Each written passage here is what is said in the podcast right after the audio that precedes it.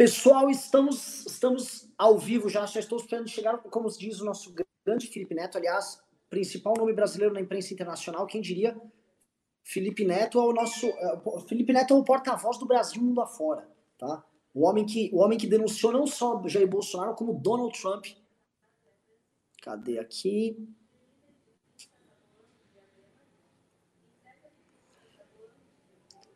Cadê, cadê, cadê, cadê?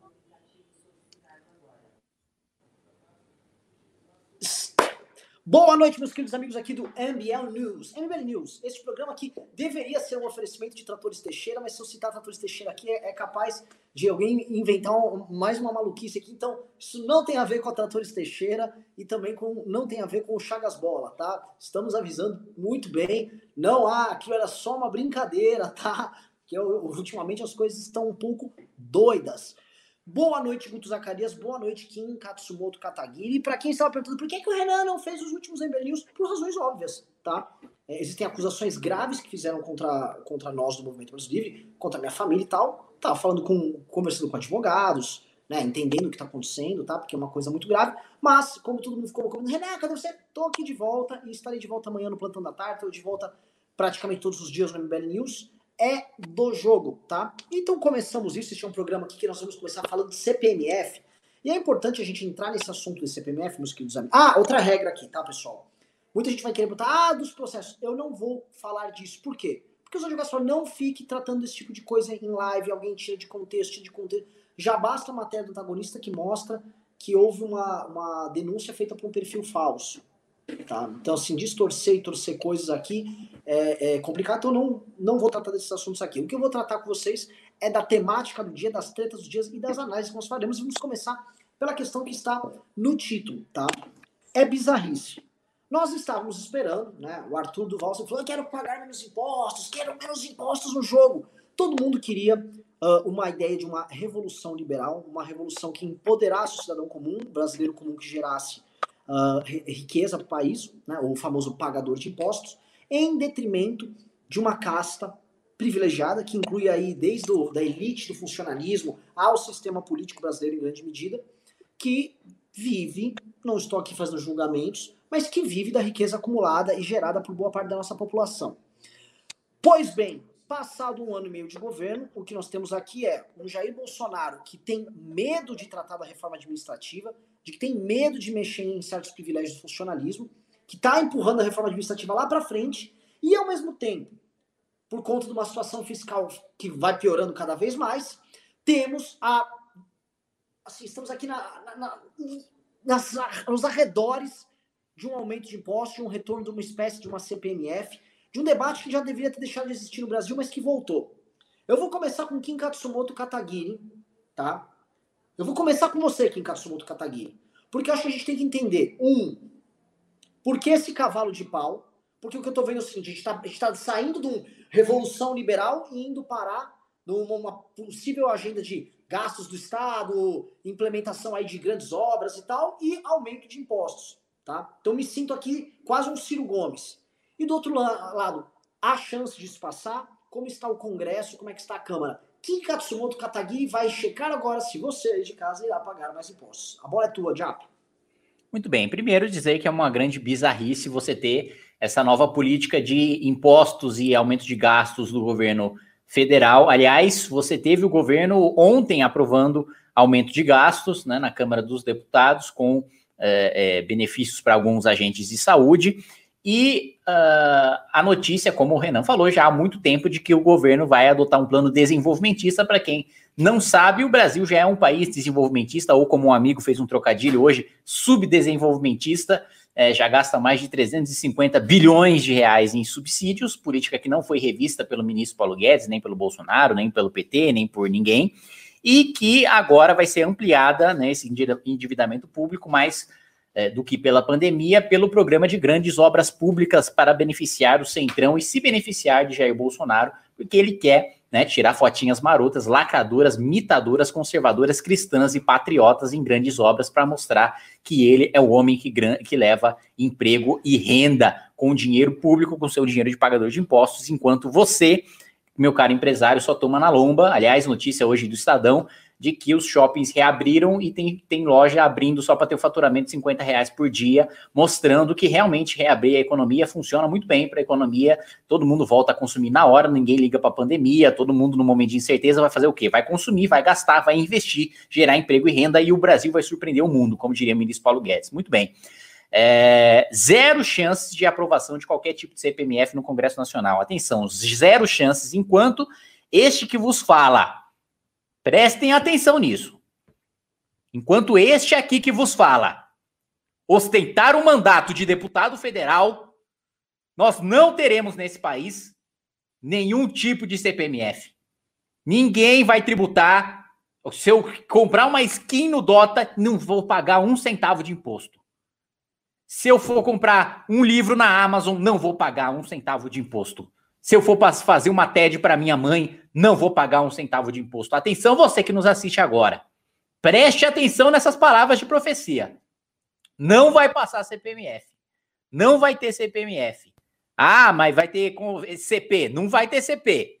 Ah, mas vai ter é, é, imposto digital, né? ID. Não vai ter ID. Não interessa qual a sigla que você queira não teremos esse imposto que incentiva o mercado informal, a desbancarização, que é um imposto que prejudica a indústria, porque quanto maior a cadeia, mais imposto você paga, porque se você vai pagar imposto transferindo o minério para a empresa que processa o minério, para a empresa que faz a chapa, para a empresa que faz a máquina que utiliza aquela chapa, para a empresa que usa aquela máquina para fazer o torno que fez aquela chapa, para a empresa que utilizou aquele torno para fazer uma peça da máquina, para a empresa que utilizou aquela máquina para fazer uma peça para o carro, para a empresa que transferiu, para a empresa que faz o carro, para a empresa que fez o carro, para a empresa que para a concessionária, da concessionária para você. Então, quanto maior a cadeia, justamente nesse novo, novo, novo modelo, não, já está antigo já esse nosso modelo de capitalista, de toyotista, né, de você descentralizar a cadeia produtiva, não faz o menor sentido você adotar um modelo que quanto mais dinâmica for a sua cadeia, quanto mais especializada for a sua cadeia, quanto melhor você for no que você faz, mais imposto você paga. Em nenhuma hipótese esse posto passará no Congresso Nacional, não sob a nossa guarda, né, do, do, do Castelo Negro do Congresso Nacional, jamais o White Walker da CPMF passará. Já dizia a Rosa Luxemburgo, CPMF não passarão. Guto Zacarias, tá? Você que é, faz muito críticas ao espécie de liberalismo biscoiteiro de redes sociais. Né? Vai, vai privatizar, vai fazer o que acontecer. Guto Zacarias. E aí, meu querido? Cara, a gente tem um, certamente, primeiro boa noite, Renan, boa noite, Kim, boa noite todo mundo que está assistindo a gente nessa quarta-feira muito fria aqui em São Paulo. Uh, certamente, Paulo Guedes é um dos maiores liberais biscoiteiros da história da humanidade, né? Incrível como biscoita, como cobra likes, como ele é uma, parece uma mulher carente, carente de elogios do mercado financeiro a todo momento, Paulo Guedes. Né? Hoje, mais uma vez, vem com pra, mais um pacote de promessas, né? Vem falando em capitalização e também nessa nova CPMF que, aos moldes da antiga, sempre vem camuflado de alguma coisa, né? Agora, segundo ele, o tema do momento é saúde, né? Por conta do coronavírus, então, pra, segundo ele, a nova CPMF vai para saúde, alguns auxílios aí é, é, sociais, né? Mas vai lembrar que a antiga CPMF já era para saúde para previdência e no fim das contas, no final da noite, vai acabando é, para cobrir gastos no orçamento, todo mundo sabe disso. Né? Vai lembrar que a boa parte da população brasileira é contra a CPMF, o Congresso também sempre foi contra, o Centrão sempre foi contra, né? A Dilma tentou ali no finalzinho do governo dela passar uma CPMF, o Cunha, na unha, barrou, né? Ali, porque a Dilma estava ali com uma crise econômica, obviamente estava buscando uma CPMF para melhorar ali a questão do orçamento. O Congresso sempre foi contra, o Centrão sempre foi contra, só que Agora, por algum motivo da natureza, partidos que sempre foram favoráveis, sempre foram contra, na verdade, CPMF, como é o caso do PP, hoje progressistas, do Arthur Lira, do Agnaldo Ribeiro, agora eles já estão ali flertando com, umas, com apoiar a CPMF, né? Por quê? Porque, como nós sabemos, o Bolsonaro já vem com um acordão ali para tentar ali suceder depois do Rodrigo Maia, principalmente ou com o Arthur Lira ou com o Agnaldo Ribeiro. A gente pode entrar nessa questão mais para frente. Então agora a gente tem Paulo Guedes, o maior liberal biscoiteiro da história, é, não privatizou nada, é, criou uma estatal e aí criando um novo imposto, muito provavelmente com o auxílio do Centrão, né? Eu queria saber ali quem é a nova esquerda nessa história toda, né? Vamos, talvez teremos é, mais um imposto. Aí vai lembrar que o próprio Rodrigo Maia, esse discurso que o Kim fez há pouco, o próprio Rodrigo Maia já corroborou com esse discurso, né? O Rodrigo Maia não só o DEM, mas como o antigo PFL também sempre foram contra a, a, CPMF. O Maia já disse que, enquanto ele for presidente da Câmara, não vai ter CPMF. A questão, meus amigos, é que o Maia é um ditador, né? A qualquer momento pode acabar o mandato dele, acaba logo menos e a sucessão presidencial dele pode vir, talvez, ali com essa questão da CPMF, que o Bolsonaro está tentando cada vez mais colocar o Maia de escanteio e aí se alinhar com uma, uma nova ala ali do Centrão para apoiar algumas coisas, obviamente, barrar processo contra ele, processo contra o Bolsonaro, processo contra o impeachment, é, mas também ali pode vir com a CPMF. Então, volta a repetir, Paulo Guedes, esse biscoiteiro, né, não privatizou nada, tudo que disse era mentira, né, falou em, em um trilhão em privatização, não conseguiu, falou em zerar uh, o déficit também, não conseguiu, reforma nenhuma entregou, já flertava com o CPMF lá atrás, na reforma tributária, ele acabou demitindo o Marco Sintra, que foi ali uh, uma, uma espécie de bode expiatório, né, como se a ideia sempre fosse do Marco Sintra, como todos nós sabemos, sabíamos e sabemos até agora que a ideia de CPMF na reforma tributária sempre foi do Paulo Guedes. Então a é, situação é essa, né? Cada vez está difícil acreditar que o Guedes, de fato, é um liberal fazendo tudo que um ministro da Economia, um ministro da Fazenda e um governo petista faria. Se aliar com o Centrão para tentar aprovar o novo imposto, né? E aí entra o, o, o, algo, porque isso aqui é muito interessante, pessoal, porque a gente está falando o seguinte, tá? Para quem está assistindo a gente, a metamorfose do governo. Como, o que, que eu chamo de uma metamorfose? Ora, era um governo que, um, não ia governar com a velha política, com o velho establishment. Com o establishment, com o establishment. Não iriam governar utilizando esse tipo de subterfúgio, tá? A gente sempre alertou, isso não funciona. Não tô falando para você ficar casando com esses caras, mas tô falando, esse discurso por si só não vai te levar a lugar nenhum. Você tem que vir com uma alternativa, e a alternativa não é só xingar todo mundo no Twitter, né? Como já dizia aquela menina lá, fã do Restart. Mas também era um governo que dizia que não ia aumentar impostos, ia fazer uma série de reformas liberais e tudo mais. Muita gente acreditou. Nós acreditamos, em certa medida, na boa vontade do Paulo Guedes, especialmente porque havia ali no começo do ano passado a reforma da Previdência. Havia todo um cenário que ia nessa linha. Mas o que eu estou vendo aqui, e aí eu vou, né, continuando esse nosso tour, é o seguinte: eu começo a enxergar que existe o, o, esse caso aí da CPMF e talvez, por isso que eu vou jogar a bola pro Kim, o caso da ampliação ali do benefício do Corona Voucher o que há, a meu ver, é a primeira tentativa de um exercício dessa base do Centrão, junto com o governo Bolsonaro, para a construção de alguns caminhos políticos, e não só da salvação do Bolsonaro e eventual impeachment. Né? O Maia falou: ah, comigo lá não vai passar, porque o Maia advoga a tese da PEC 45, né, que é a tese de uma reforma tributária que ele, vamos dizer, divulgou bastante, especialmente no começo do ano, mas no caso aí do, do dessa CPMF, do modelo de reforma tributária vindo direto do governo federal, pode ser que o Bolsonaro comece a caminhar junto com o Centrão nisso aí. Se isso mais o Corona isso começar a andar, aí eu vou perguntar pro Kim. Talvez aquilo que o Andreasa sempre falou, Andreasa que já viu aqui no MBL News, sempre quero dizer o seguinte, o cara esteve aqui no MBL News, é, não significa o cara é do MBL, tá? Fique claro, o Andreasa trabalha na Band. O Andreasa esteve aqui, o Andreasa deixou claro para todo mundo olha, há uma mudança de pele do governo e pode ser que o governo esteja caminhando nessa aliança com o Centrão para construir uma espécie de modelo novo, um neobolsonarismo. Ele vem falando um pouco menos de besteira em redes sociais, vem diminuindo um pouco o tom, ainda que tá louco de cloroquina. Toma cloroquina, é, ó. Existe um complô dos grandes laboratórios. A hidroxicloroquina é barata, né? Enfim, na prática o que eu quero dizer assim, Kim, dá para falar que aqui é o, o movimento já desse novo governo que vem nascendo, é o novo governo Bolsonaro que vem se construindo, eventualmente um governo que tem que se escapar do impeachment e dessa forma construir essa governabilidade à moda antiga. O que nós temos aí japonês? Nós temos Lulonaro, Bolso Lula. Nós temos a política de aliança com o Centrão aliada a assistencialismo, né? Aliada à manutenção.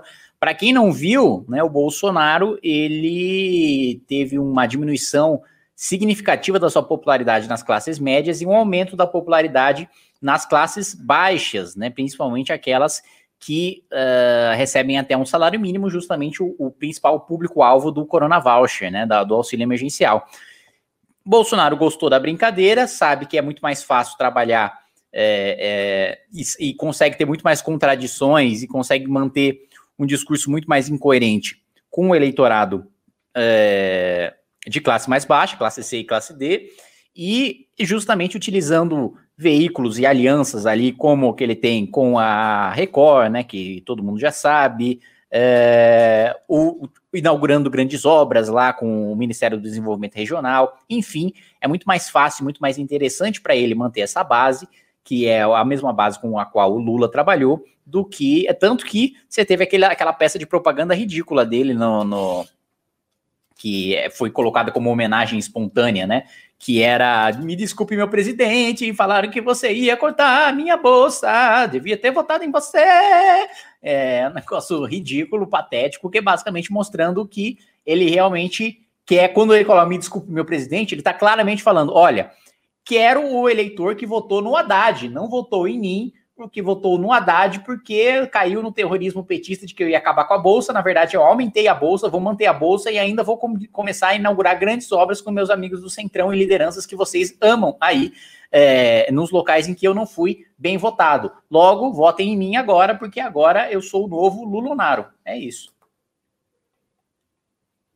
Então, Bolso, Lula, Lulonaro é real, não, não é papinho. Cara, para mim é, para mim é, porque a gente tem ali, imaginando, por exemplo, que o governo do PT ganhasse, né? Tudo que, aquele famoso discurso que até o discurso do Lano Moura, né? Tudo que o governo do PT faria, o Bolsonaro tá fazendo.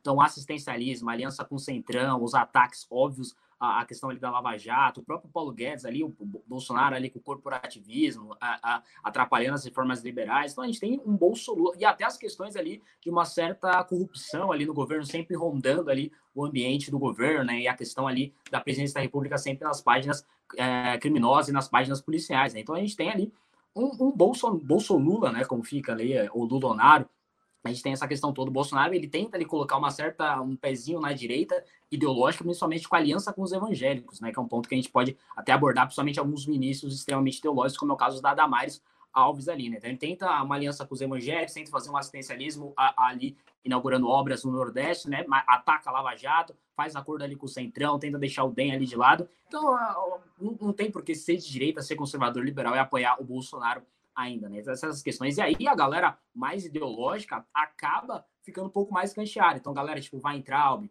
essa galera mais olavista acaba ficando de escanteio, porque, obviamente, nota que na, na, na, luta, né, que eles falam do establishment, naquela luta entre establishment contra a nova direita ou contra a, o povo, o Bolsonaro está cada vez se aliando mais com o establishment. Hoje, por exemplo, soltaram o Gedel e a gente viu poucos é, bolsonaristas comentando. Por quê? Porque foi uma decisão do Toffoli e o Bolsonaro tem um acordão já quase histórico de alguns tempos é, com o Toffoli. Né? Na questão do Gilmar Mendes também a gente não viu a ala ideológica batendo tanto no Gilmar Mendes. A gente viu os militares, claro, claro que também já brigaram com a Lula Vista. Então a gente vê o Bolsonaro cada vez menos alinhado com o olavismo, cada vez menos alinhado com esse, esses tweets, é, twitters, aliás, é, bolsonaristas, cada vez mais alinhado também é, com a, a, o Centrão, o STF, etc, etc, com o establishment. Então, uh, Bolsolula tá vindo aí, galera, é isso. É, eu vou, eu vou, a gente vai continuar esse tema depois, pessoal. Aliás, se quiserem mandar seu super chat, seu pimba pra cá sobre esse tema, mande. Não tenha medo, tá? Fique sussa, não há nada de errado nisso, isso é um recurso que Google usa no mundo. Infelizmente tem que fazer esse tipo de explicação, porque, enfim, é, para não ficar parecendo focinho de porco é tomada. Mas fato é, mande sua pergunta, mande via superchat o famoso pimba. Manda para cá, faça a pergunta que nós responderemos. Esse assunto que eu quero andar depois, porque a gente vai fazer uma volta ao mundo aqui para chegar nisso. E o que é a volta ao mundo, tá? Não estava na pauta, mas a gente precisa colocar. Galera, uma vez a gente comentou, especialmente depois da ida do Felipe Neto ao Roda Viva, que é, não seria loucura imaginar Felipe Neto presidente do Brasil. As coisas estão tão loucas com Bolsonaro presidente do Brasil. Um político desqualificado de baixo clero que fica reproduzindo teorias conspiratórias das mais malucas, atrapalhado, encrencado até o pescoço. Então, nós temos um, um, cara doido que chegou ao poder agora, baseado na popularidade angariada em redes sociais, em cima dos espetáculos redes sociais, e temos agora um caso similar, que é o caso de Felipe Neto. Um jovem que vem se tornando referência dentro da esquerda, uma esquerda que está totalmente vazia de referencial, uma esquerda que não tem. Quem, quem lidera a esquerda? Lula? Só se for liderar, liderar a esquerda do precipício. Né? O que, que tem? Ah, o Ciro. Tá, o Ciro tá vindo com o caminho deles lá. Mas o, o Felipe Neto, ele vem se tornando uma espécie de um porta-voz duro que tem muito espaço na imprensa. E hoje saiu um vídeo dele, não foi pequeno, foi grande, uma matéria grande dele no New York, no New York Times, comentando sobre o Bolsonaro, falando que o Bolsonaro é o pior caso no mundo relativo ao coronavírus, tá?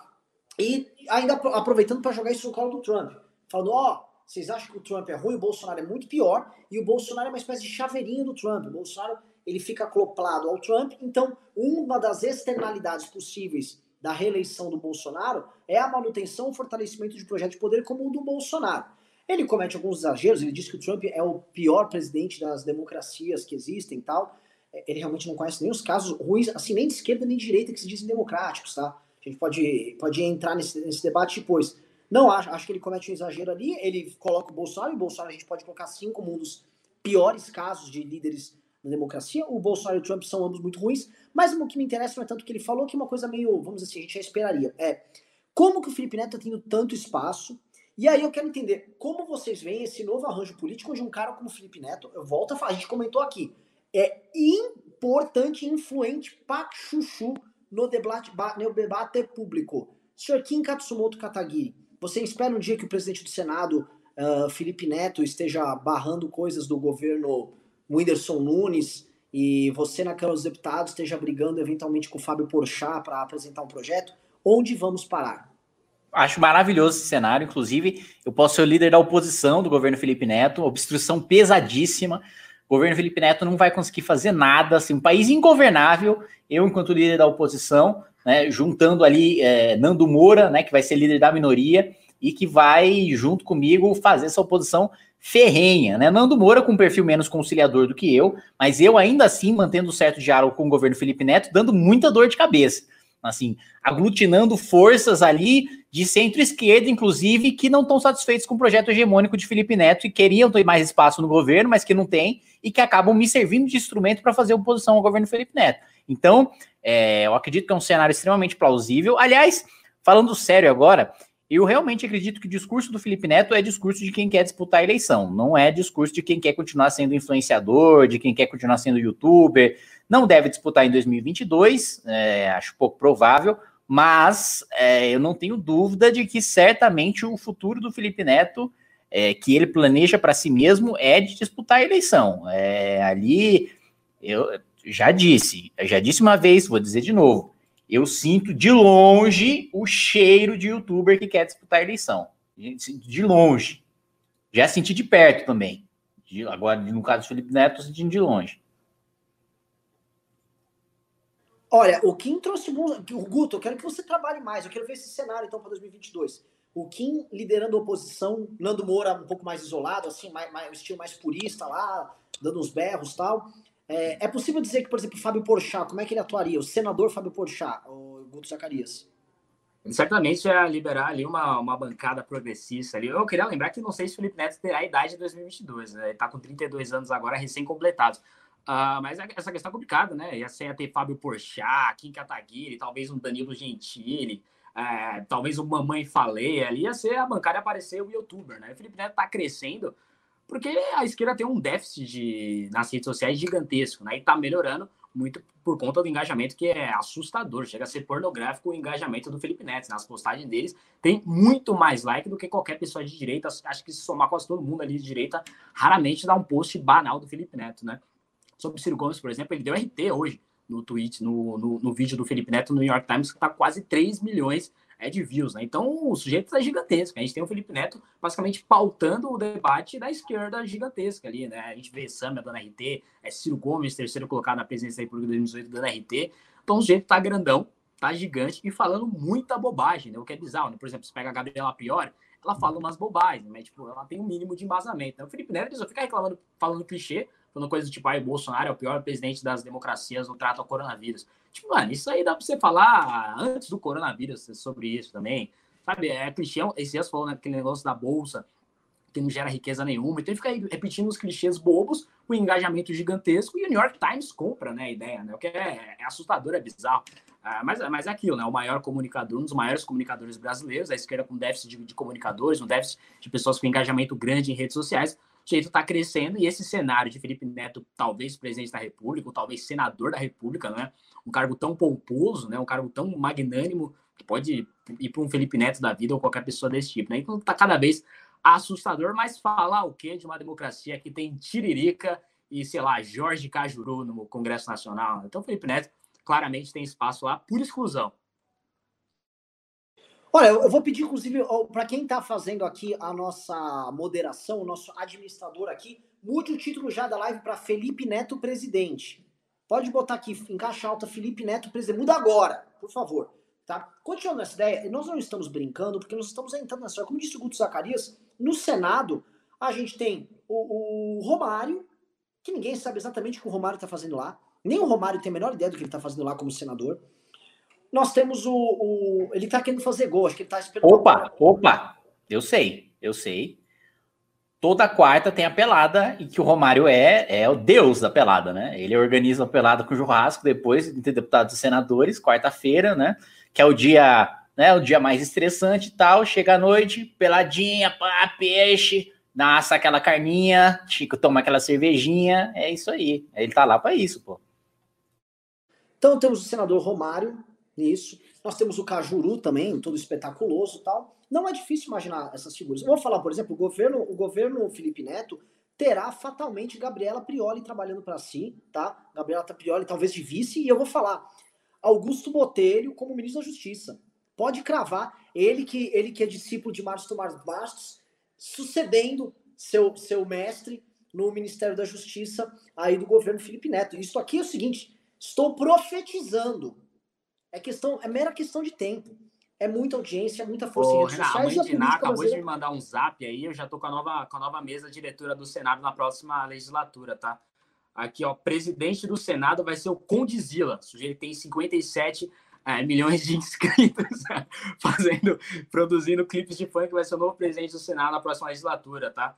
Uh, o primeiro vice-presidente, que hoje é o Anastasia, vai ser nosso queridíssimo Whindersson Nunes, com seus 39 milhões de inscritos no YouTube, né? É, o terceiro é o Felipe Neto, com 37 milhões, mas é, não vai ser o segundo vice-presidente, porque vai ser presidente da República. Você sabia que aqueles dois irmãos também tá ali logo atrás? Lucas Neto ali pode muito bem ser o primeiro, primeiro secretário do Senado. Hoje que está com o nosso querido Sérgio Petecão. Então sai Sérgio Petecão, entra Lucas Neto, acho que é uma troca justa, pelo amor de Deus. aliás, a Não. quarta suplente é a Leila do vôlei, tá? Então sai uma Leila do vôlei, entra aqui, sei lá, um, um galinha pintadinha, um canal canalha, eu acho que dá. Não fica uma coisa pois muito, é, sabe? Canal Nostalgia? Pô. Dá para entrar. Eu já posso até ver a Secretaria de Comunicação da Câmara sendo tocado pelo New York Treta.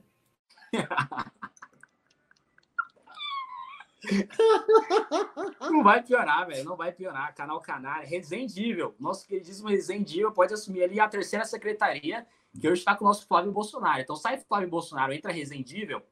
Eu acho justo. Eu acho que não é uma grande perda para a democracia. E mais, manual do mundo na Câmara dos Deputados mostrando como fazer um projeto de lei só com coisas que você tem em casa.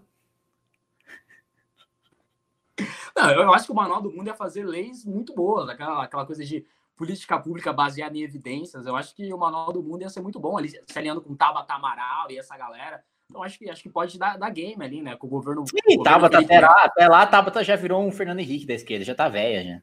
Será? Não sei, não sei. Eu acho que ela vai ser no mínimo uma líder do governo Felipe Neto. Eu vejo muita similaridade ali, articulando os projetos ali com o presidente da Câmara, o nosso queridíssimo ali, Condizila. É possível falar que o Flow Podcast, ele, eles iam ficar tocando uma comissão, por exemplo? Uma, eles iam ficar os do, o, o, Igor e o, e o, e o Monark iam ficar sendo. Oh, então fala aí, pô. Então você gosta dessa ideia? Eu, Freixo, de legalizar uma coisa, eu gosto dessa ideia. Por que, que você não faria?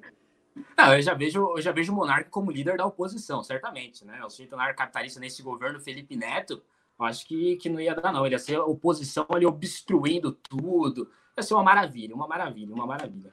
Mas tá é, faltando eu, gente de direito. Eu, eu, eu, gosto muito, aliás, um, um, um, um ídolo dos, dos, assessores parlamentares é justamente. Qual que é o nome do, do comentarista da Câmara, da rádio? Carlos Oliveira. Carlos Oliveira e Gini, Gini, Gini, Moraes. Moraes, que são os dois comentaristas da Rádio Câmara e da TV Câmara, que ficam lá. É, agora os deputados parece que estão tendo desentendimento, né? O nego tá dando um soco na cara do outro. É, pode ser que eles sejam substituídos pelo Monark, pelo Igor, né? Então, em vez dos dois, eles estão lá tocando a TV Câmara. É, parece que os deputados agora estão debatendo um rolê aí complicado. E uma pergunta, por exemplo, certos problemas nacionais poderiam ser resolvidos no Minecraft? Eu acho que não, não, não vejo grandes, grandes, grandes problemas para isso. Eu acho que, inclusive, a presidência de comissão pode ser definida no, no, no, no pau ali. É, é, seria uma espécie também de simulador, né? A gente está ali num, provavelmente com alguma disputa, você bota tudo ali no Minecraft, vê como vai reagir. Se der certo, você passa, faz um projeto de lei, faz uma PEC ali e passa para o Brasil. Acho que essa ideia do Minecraft é bastante futurista, vanguardista, moderna. E toma cuidado, não fala alto, não, que senão a próxima legislatura vai implementar como lei. Aí. É, é, mas a gente está focando muito em youtubers, por exemplo. Por que, que o Gabigol da galera não seria um deputado federal nessa legislatura? Teria. Gabigol não, no mínimo. Você pega, por exemplo, o Romário, senador da República, candidato à prefeitura do, do, Rio de Janeiro, prefeitura ou governo, não lembro.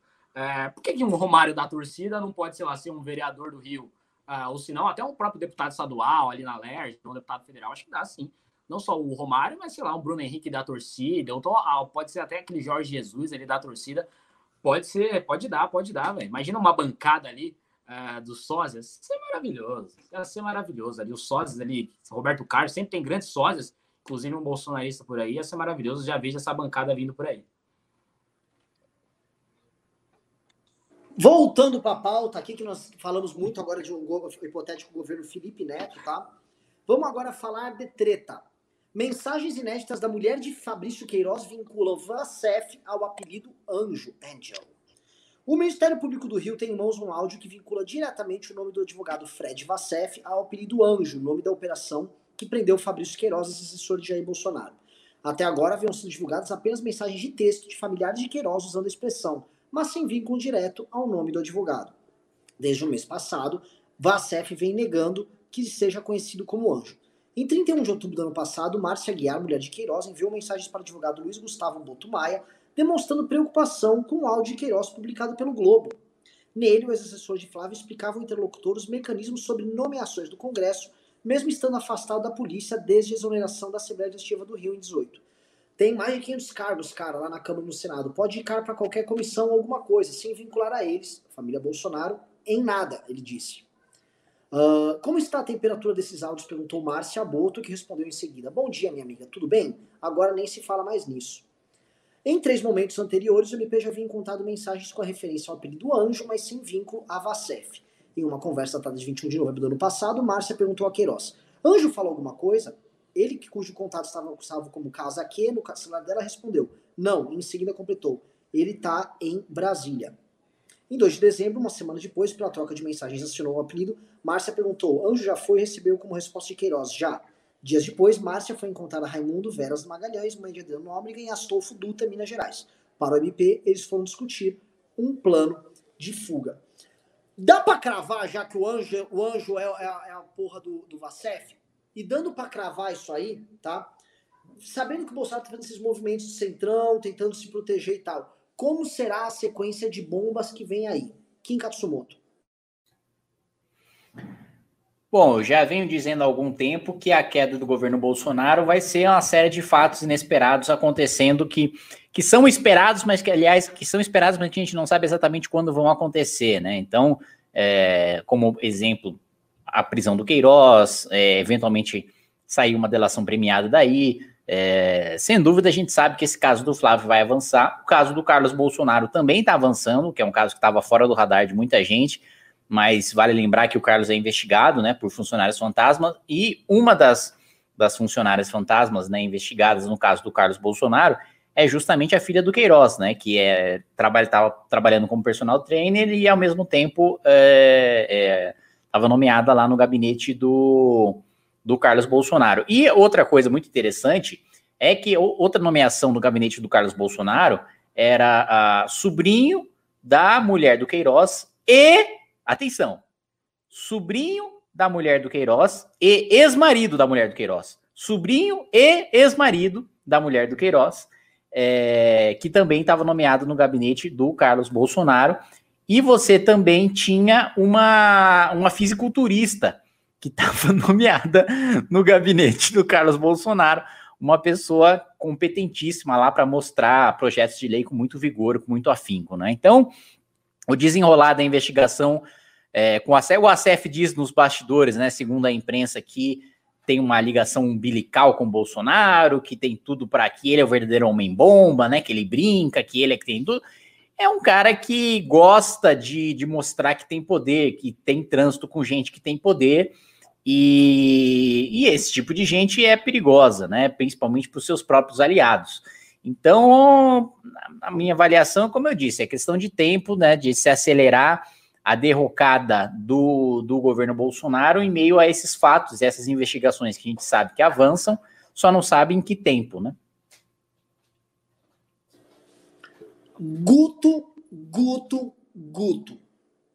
Cara, bizarro, né? Tem mais umas partes umas, das transcrições, transcrições das mensagens que deixa muito claro que Anjo, obviamente, é o nosso querido Fred o ACF, né? A, a Márcia, né? A nossa querida foragida que, cons que conseguiu ali é, um habeas corpus da justiça, ela pergunta para o Queiroz: está na casa do anjo? E Queiroz responde: né? Estamos. Depois pergunta de novo sobre dormindo na casa dele ou no hotel, escrevendo sem bateria, dormimos, né? Então, tipo, tipo ali divulga, é, conversando, isso aí, está na casa do anjo, ah, eu tô, o próprio nome ali do Queiroz estava tava escrito Casaque ali, né? Casa Queiroz, né? Então, é, é, muito bizarra essa história, né? Vai lembrar que o Fred é, o nosso querido Fred Wassef, ele já tinha dito que, o, o, que ele não era o anjo, que não tinha falado com o Queiroz há mais de um ano. Depois, obviamente, desmentiu e falou que não era o anjo, mas falava com o Queiroz, eu já prevejo que a próxima a entrevista que ele der vai ser dizendo que, obviamente, ele é o anjo, sim, isso aí tá na clara, né? Vale lembrar que eles chegaram nessa mensagem porque eles é, rastrearam o celular da nossa queridíssima Raimunda Veras Magalhães, que ela é mãe do Adriano da Nóbrega, né, o miliciano, né, um dos líderes do, da maior milícia do Rio de Janeiro, história do crime, foi morto muito esquisitamente, né, de uma maneira muito esquisita, na verdade, corrigindo, lá na Bahia, né, com aquela com várias coisas muito esquisitas envolvendo a PM, inclusive da Bahia, né? Mas vai lembrar que essa Raimunda Veras Magalhães, ela também foi assessora do Flávio Bolsonaro, né? Ele colocou a então esposa e a mãe do Adriano da Nóbrega, né? Ele condecorou o Adriano da Nóbrega e nomeou a mãe e a esposa dele, né, de um miliciano como, como assessor. Eu, eu, vejo a mãe e a esposa de um miliciano, ele colocou também o Queiroz, a esposa do Queiroz, duas filhas do Queiroz, essa fisiculturista também. É, eu vejo o gabinete do, do Bolsonaro uma coisa divertidíssima, né? Do Flávio Bolsonaro, uma coisa divertida, além de criminosa, uma coisa certamente divertidíssima, né? Então tem é, nutricionista, tem mãe de miliciano, tem esposa de miliciano, tem sujeito fazendo rachadinha só não tem é, assessor ali preocupado com as coisas do Brasil. Né? Eu vejo essa fisiculturista ali é, relatando alguns projetos ali em alguma CPI ou alguma comissão de saúde ali na LERJ, né? Eu, eu, já prevejo essas desculpas todas ali. Fala, pô, claro que eu cuido das coisas de saúde. Eu tenho uma nutricionista, né? Eu tenho uma personal trainer, eu tenho uma fisiculturista. É, eu, eu, só quero ver essas desculpas dessa galera, mas a casa, por óbvio, tá caindo, né? É bizarro, tudo que tá acontecendo tá muito bizarro. Não, imagino como deve ser da hora as, as festas da firma, né? Dos juntando o gabinete no final do ano, junta a fisiculturista, aí o sobrinho da mulher do Queiroz, que é ex-marido, aí junta a Val, já chega com açaí pra turma, é, é um negócio maravilhoso. Não, daí já, e como é uma festa da firma, então sempre vai um amigo, um agregado aqui, então pode colar o Adriano da Nóbrega ali, o milicianinho que matou uma pessoa ali de manhã, foi para uma festinha de noite, vai, já pega ali dos outros gabinetes do Carlos, aquela mulher que disse que era assessora dele, não sabia nem onde fica a Câmara Municipal do Rio de Janeiro. Então ia ser uma maravilha, ia ser uma maravilha, já vi a festa da firma deve ser divertidíssima. É, é, mas o bicho vai pegar porque é, essas investigações estão andando, o material está andando. O, o Kim Kataguiri, é, me, me, me dê um desenho, não só para mim, mas para todo mundo que está assistindo, desenho jurídico, né? Ele, o, o Flávio Bolsonaro ainda está amparado ali por aquela vitória que ele obteve, que lhe dá uh, foro especial no TJ do Rio de Janeiro, certo? Certo. Isso tá para cair? Eu soube que acho que foi a rede que entrou no Supremo, não foi? Como é que tá o status disso aí? Tá para cair, na verdade, o próprio Ministério Público recorreu, né? E, e, deve cair no Supremo Tribunal Federal. Foi mantido pelo, pelo, pelo presidente do STJ, mas ah, o Ministério Público já recorre para o Supremo Tribunal Federal, que deve sim é, é, reverter essa decisão. Lembrando, né, que o presidente do Supremo Tribunal, do presidente do Superior Tribunal de Justiça, que era o plantonista que concedeu essa liminar, é, favorecendo inclusive a, a, a prisão domiciliar do Queiroz. Não, estou misturando as bolas.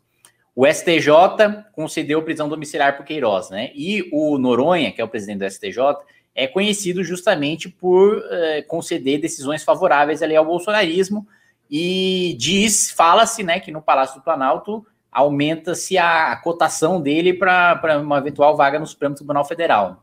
Então, é, vamos ver. É, de todo modo, é, o foro privilegiado do Carlos já caiu, né? Que é o, o caso da Câmara do Rio era no caso bizarro, em que o vereador tinha foro privilegiado. E o do Flávio deve cair muito em breve, porque vai completamente contra a súmula vinculante do Supremo. Maravilhoso. Então, sim, o, de, então, o desenho é o seguinte: isso voltando, todo mundo sabe, houve uma notícia que saiu na semana passada de que o depoimento do Flávio Bolsonaro não convenceu ninguém ali no Ministério Público, né? Sabendo disso, sabendo também não tem muito como convencer, a, a história não consegue ficar de pé, qualquer tipo de defesa que eles possam fazer nesse sentido, né? A gente pode imaginar problemas jurídicos já acontecendo nessa ordem aí, o que eu acho que vai começar a desmoronar o que resta de discurso no governo. Vamos voltar a falar de impeachment nisso, porque é o seguinte, tem esses fatos, a gente tem o inquérito das fake news que andou, agora é, o, parece que o inquérito oficiou o Facebook para pegar essas contas falsas que eles tinham. Não sei se exatamente era o Facebook que eles deveriam estar oficiando, tem muitas contas são no Facebook, mas boa parte da operação acontece no YouTube e no Twitter. Quem conhece um pouco de redes sociais sabe disso, que o bolsonarismo opera, as, as piores contas do bolsonarismo, né, as contas que jogam mais sujo, operam nessas duas redes.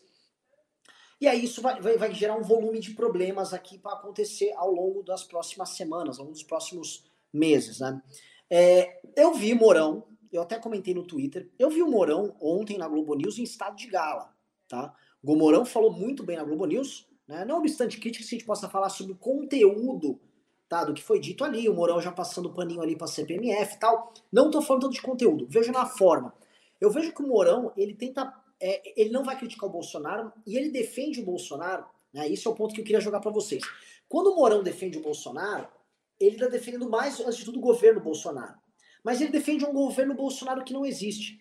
É como se ele estivesse defendendo o governo Bolsonaro sem o Bolsonaro. Né? Não, veja só, nós fomos eleitos com essa plataforma, assim, assado tal. O que interessa na fala do Morão é a forma. E quando você coloca o Morão explicando os problemas do governo, explicando as vicissitudes do dia a dia e tal, você sente aqui aquilo como se fosse um governo normal. É como se né, você chacoalha, você, ah, que? Cadê a cloroquina? Oi, cadê o, cadê o Golden Shower? Né, por um momento você tem uma espécie de um déjà vu, você acha que você voltou no tempo, e você está vivendo algo que, assim, nossa, isso é o tal do governo de direita que ia ter depois do impeachment da Dilma, depois do governo Temer tal. Parece que, parece que é isso. Né? Então eu sinto, o que eu sinto no ar, o que eu, o que eu percebo ali, e eu gostaria de perguntar aqui para os nossos nobres colegas ali, é que essa exposição que está tendo no Mourão, uma exposição ruim, nesse caso de essa briga que teve com o Supremo, dessa questão do, do meio ambiente, também é uma exposição, de certa forma, positiva, que gera na hora o contraste. As pessoas veem o Mourão falando e veem o Bolsonaro e falam como é que este cara aqui, o Mourão, ele está abaixo deste cara aqui, o Bolsonaro, né? E come, eu começo a enxergar, não sei se aqui é uma mera impressão minha, um morão tentando ser construído na opinião pública. Quero começar com vocês, dessa vez eu vou começar com o Guto Zacarias. Dá para perceber isso? Há um caminho sendo desenhado? Cara, dá sim, dá sim. O, é, é aquilo até porque é meio tiririca, né? Pior do que tá, não fica, né? O Bolsonaro certamente é um inapto para a presidência da República, né? Não era só um deputado do baixo clero, muito provavelmente era um dos, pior, um dos piores deputados da Câmara dos Deputados, jeito que não aprovou nada, etc, etc. Isso que todos nós aqui já sabemos, o público qualificado como é o nosso, né? Mas o Mourão, não só melhor que Bolsonaro, ele parece ser um bom, poderia ser um bom presidente da República, né? Vendo ali o que ele faria com alguns ministérios, somente na área econômica, é, lembrando que os militares sempre teve esse elo mais desenvolvimentista, os militares, inclusive do governo, né? Não só os da ativa, como é o caso do Pazuello e alguns dos ministérios da saúde, mas também os da, os da reserva, que também estão em alguns cargos chaves no governo, eles também têm um elo ali um pouco desenvolvimentista. Tirando essa ala, se o Mourão se aliar ali, algum economista liberal, é, é, é, com compromisso com as reformas de base, ali, reformas estruturantes, ali, reformas liberais, tributária, administrativa, qualquer outra coisa, na autonomia do Banco Central, certamente é, seria um bom presidente da República, né? Não arrisco aqui dizer, porque é um jeito é, preparadíssimo, né? Antes da eleição, o Bolsonaro queria colocar o Mourão, colocou o Mourão na chapa, justamente para falar, ó, vou colocar esse cara na chapa para não ter impeachment, que eu vou colocar um cara bronco, né? Inclusive estava dando algumas declarações extremamente polêmicas né, na época da eleição, então ele colocou, ó, vou me blindar colocando Mourão. Só que dia 1 um de governo, né, o Mourão já começou a dar boas entrevistas, né, falando em inglês muito bem, dando boas entrevistas é, no exterior e também no, no, no próprio Brasil, aqui em território nacional, é sempre com uma postura de estadista, uma postura séria, respondendo às vezes duro, mas de maneira séria, como o presidente da República tem que ser, né? Antes de tudo, você tem que ter uma certa liturgia ali, que é, é algo que o Bolsonaro joga no lixo, né? Então o Mourão ali tá muito bem, é de fato muito bem, é, tá, obviamente é, participa de um governo que eu julgo criminoso, governo muito ruim, mas o Mourão ele não, geralmente não se alia às coisas mais sujas, né? Tem um certo corporativismo militar, mas ele é um general, né? Tá ali na República, a vida dele toda foi isso. Então não é passando pano, né? Nem pra galera recortar essa parte e colocar no panômetro, como alguma coisa do tipo pro Mourão, mas eu vejo o Mourão como jeito que vem dando boas declarações e se, se aliar é, já com um futuro ministro da Economia ou da Fazenda liberal, tem tudo para ser um bom governante, né? Sempre teve bons autos, né? Basta ver, por exemplo, naquela polêmica da Venezuela, quando Bolsonaro e Ernesto Araújo já estavam querendo se aliar a Donald Trump para invadir a Venezuela, coisa, coisas do tipo, os militares do Morão colocou panos quentes, tentou tratar ali com uma certa diplomacia, que é como o Brasil é. Então, esse caso mais outros mostra que o Morão jeito não só mais preparado que o Bolsonaro, que é uma coisa que eu acho não é difícil, mas preparado para as presidência da República. Kim Katsumoto, eu sinto um enfraquecimento do impeachment, já não é de agora, né? ainda que não, não dá para cravar se o Centrão está realmente fechado e feliz com o Bolsonaro. Mas uh, me fala dessas movimentações do Mourão e me fala da perspectiva de impeachment. Como é que está hoje? Eu não vejo tanto essas movimentações do Mourão, não. É, acho que ele estava aparecendo bem mais uh, no ano passado, em que ele realmente acho que se colocava mais como alternativa, depois tomou né, um, um, um, uma bronca ali do, do Planalto do Bolsonaro para aparecer menos, para não estar tá tão razoável. Muito provavelmente também aquele artigo na Folha defendendo o golpe militar, não, não, não um golpe militar, mas defendendo a ditadura militar, é, deve ter sido coisa também, uma, meio que ele pagando pedágio também para o Bolsonaro, para os filhos, etc. É, e é uma e é um, um Desde então, né, daquele movimento, eu não vejo uma mudança de postura do Mourão nesse sentido, né? Eu, eu não, não, acompanhei essa entrevista para o Globo News, então não saberia comentar especificamente, mas é, eu pessoalmente ainda não vejo ele fazendo essa, essa ofensiva aí para se colocar como uma alternativa ao Bolsonaro. É, por outro lado, no, na Câmara dos Deputados, ontem, o Bolsonaro mostrou, deu um sinal forte de fraqueza, né? O, o governo votou contra um auxílio para agentes de saúde, o Centrão todo orientou e discursou contra. É, foi até engraçado ver, né, como é, líderes do Centrão, que até ontem estavam votando pautas principalmente de gastos, é, deram um discurso fiscalista de responsabilidade fiscal etc e os líderes do Centrão não foram capazes de entregar os votos das suas bancadas, né? Eles orientaram com o governo, sei lá, 60, 70% dos partidos votaram, porém a oposição somada a partidos independentes, somada a 30% do Centrão, que não votou com as lideranças, foi capaz de derrotar o governo e de aprovar o auxílio de saúde. É, então, é, isso já é cheiro de sangue para as lideranças do Centrão também, né? Que vão ver, ó, opa, o governo não está, mesmo eu atendendo as bancadas aqui com os cargos que o governo deu, a bancada não está obedecendo aqui, então tá, tá, chegando num ponto de não retorno, num ponto que eu sequer consigo negociar cargo em nome da minha bancada, porque minha bancada não vota com o governo. E, então, e não era um assunto em que você tinha grandes pressões assim para votar favoravelmente. Então, é, é, isso eu vejo como um um cheiro político assim de, de aproximação de impeachment, mas sobre o Mourão especificamente eu não vejo maiores movimentações dele, o que é necessário para que o impeachment caminhe. Pera, isso é quente, você está falando. Você acha que as bancadas do Centrão não estão aderindo automaticamente a esses eventuais acordos construídos? Por que, que isso estaria acontecendo? Não, acho que tem, tem os parlamentares dentro das bancadas do Centrão que não aderem, e tem as bancadas, e tem os deputados que, mesmo atendidos, não estão se sentindo atendidos o suficiente, então estão querendo passar recado. Então, você tem ao mesmo tempo deputados que são de partidos do Centrão, mas que votam de maneira independente. E você tem também os deputados do Centrão que recebem os cargos, que fazem parte da administração, de empresas e etc., mas que não estão satisfeitos, não. Que vão falar: ó, é o seguinte, se não der mais, ainda mais, né, como eu já tinha antecipado aqui no News, o fato de ter concedido o Ministério das Comunicações para o PSD abre uma ciumeira para os outros partidos, né? O Ministério das Comunicações, nesse momento, é muito importante, principalmente num cenário internacional que está tendo uma guerra em relação ao 5G. Estados Unidos indo atrás de todos os países, fazendo pressão política pesada para que o, o, a Huawei lá seja banida e que a única competição seja empresas americanas, né? E quem vai conduzir isso vai ser o Ministério das Comunicações, e o Centrão todo sabe disso, e sabe também a quantidade de dinheiro que é movimentada nisso. Aliás, você falou uma coisa que é verdade, né? Você sabe, quem está assistindo aqui, né? É, a gente já comentou isso no outro MBL News, mas é, é coloque na caixinha de coisas para vocês lembrarem que esse tema ainda será discutido, tá?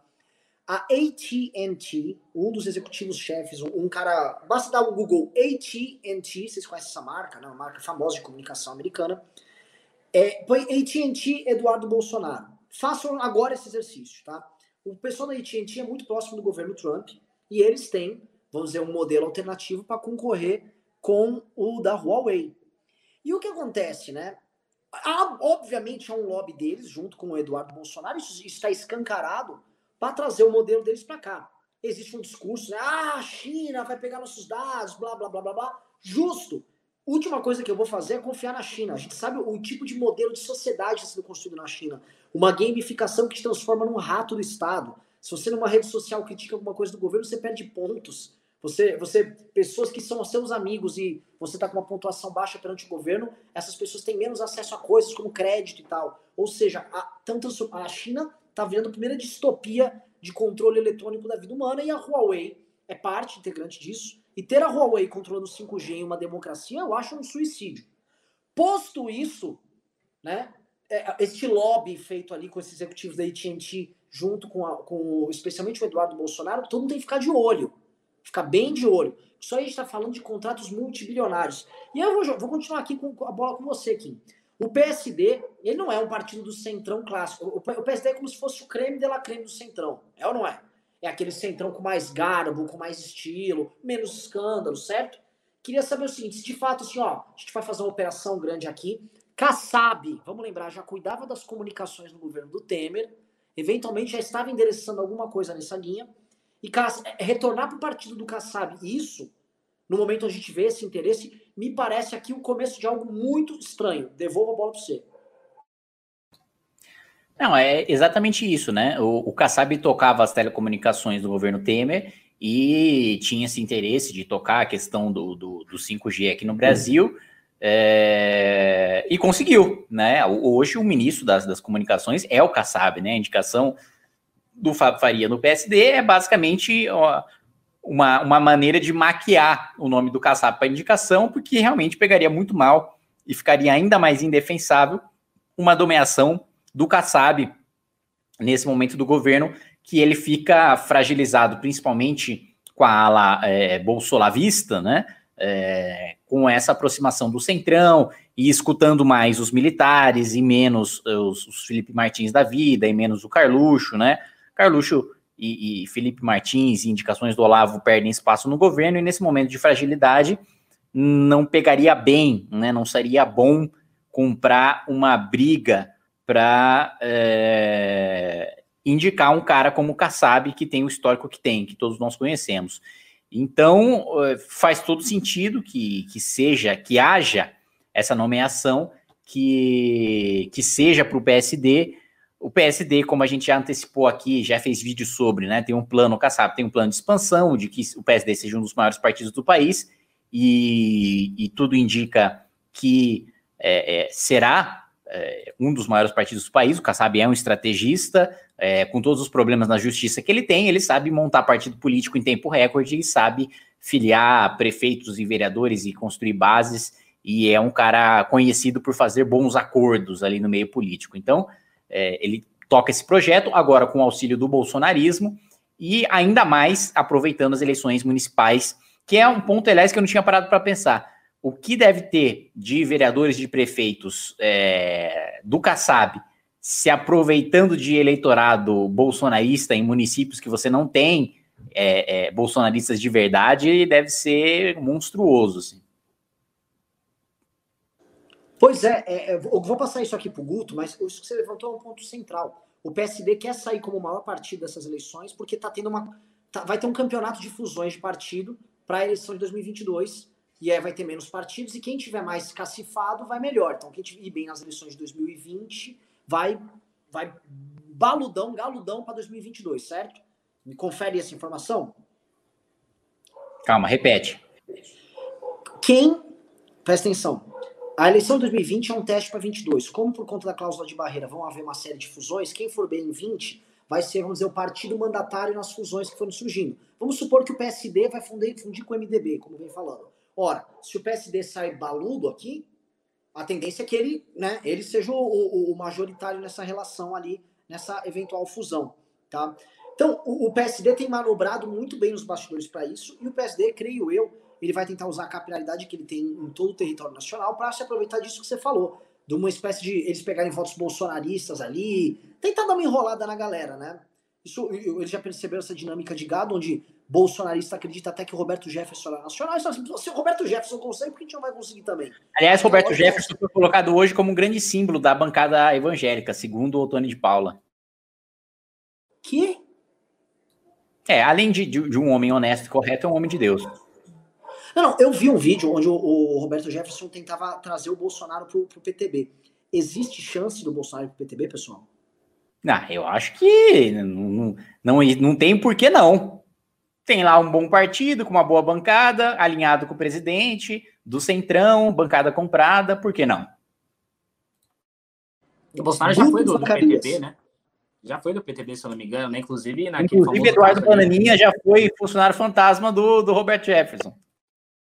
Grande Eduardo Bananinha, um dos grandes funcionários fantasma ali, fantasminha, camarada ali, né? Estudava, fazia a, a universidade no Rio de Janeiro, mas trabalhava na Câmara dos Deputados ali com pouca idade. Uh, enfim, né, é complicada essa situação, né, e o Kim falou muito bem sobre essa questão do apoio do Bolsonaro ao Centrão, porque o Bolsonaro, ele já, ele tem um certo apoio do Centrão e tá flertando com o Centrão o suficiente para já cometer um certo estelionato eleitoral. É o suficiente para quem era contra o Centrão, contra o establishment, ficava falando, chegando na live do MR falando, pô, e o Maia? Vocês estão no Centrão, é o suficiente para essa galera já olhar e falar, putz, tá feio a coisa. Agora, pro Centrão, tá pouco. Você pega, por exemplo, o PP, que é um dos partidos que o Bolsonaro quer, inclusive, indicar o próximo presidente da Câmara, ali, entre Arthur Lira talvez o Aguinaldo Ribeiro. Tem três indicações.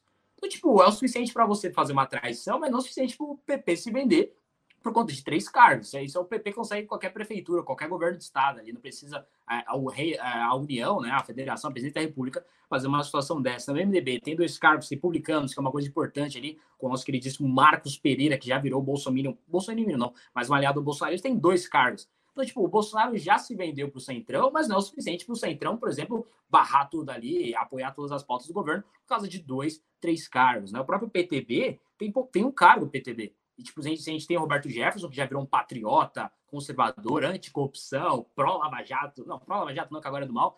Agora tem um cargo. Tem um cargo. Já estava querendo ali até recriar um ministério para ele. Então, tipo, o PSD, o próprio PSD tem um ministério, beleza, mas tirando os cargos do ministério, que eu estou usando dados nosso querido centrômetro, né? centrômetro.mbl.org.br, um site que o MBL criou para acompanhar as indicações do governo, o PSD tem cinco cargos, tirando os ministérios. Então, o Bolsonaro vai ter que colocar mais, mais água nesse feijão aí para poder buscar uma aliança maior com o PSB. Eu pedi para colocar em vídeo, não sei se colocou o Júnior aí, nosso querido Otone de Paula, com o Roberto Jefferson ali, né? Não sei se o, se o Vitor Couto viu aí no grupo do News, o vídeo é maravilhoso, né? vídeo é maravilhoso ali. O Roberto Jefferson já virou patriota, né? Ele tinha colocado ali aquele famoso tweet, né? Nós, conservadores, etc, etc. Agora virou patriota, né? Uma, um grande expoente da bancada evangélica, né? Contra a corrupção. Tá, tá, tá tudo bizarro. E o gado segue defendendo. Depois vou colocar uma publicação do Oi Luiz, que é uma coisa quase do 1984, ali do Fahrenheit 451, do Admirável Mundo Novo, né? Uma coisa totalmente distópica aí. Olha, é, é, é, interessante abordar isso aqui, pessoal. Eu vou, eu vou falar, vou dar, vou dar minha, minha breve opiniãozinha aqui, mas antes eu vou pedir para vocês. Entrou 666 reais de pimba. 666, hein? Pimba foi logo criminalizado, 666 reais é o número do capeta, então a gente tem que sair logo desse número. Mandem mais para chegarmos à nossa meta diária para permanecer o MBL como essa força política viva, atuante, porradeira, contra seja os absurdos petistas, seja os absurdos bolsonaristas. Parece que tem vídeo aí no ar. Vamos lá. Sempre foi sinônimo de austeridade, sempre foi sinônimo de responsabilidade. Roberto Jefferson sempre assumiu no peito os seus acertos e os seus erros. E hoje tem moral para ensinar a minha geração qual o caminho que nós temos que trilhar. Porque já passou por lá e pode hoje dizer: esse é o caminho correto. Por isso, como eu faço parte dessa nova geração de políticos do Brasil, nada melhor do que estar diante do nosso mestre. Ah, para, para, para, né? Ali, ali, nem, nem o Roberto Jefferson estava acreditando, ele estava. É exatamente isso. Tá isso. Eu vou falar, nossa, o Roberto Jefferson estava constrangido. Não. Em geral, o, o Otone de Paula devia estar constrangido para fazer isso, mas é o contrário. Kim Katsumoto Katagiri.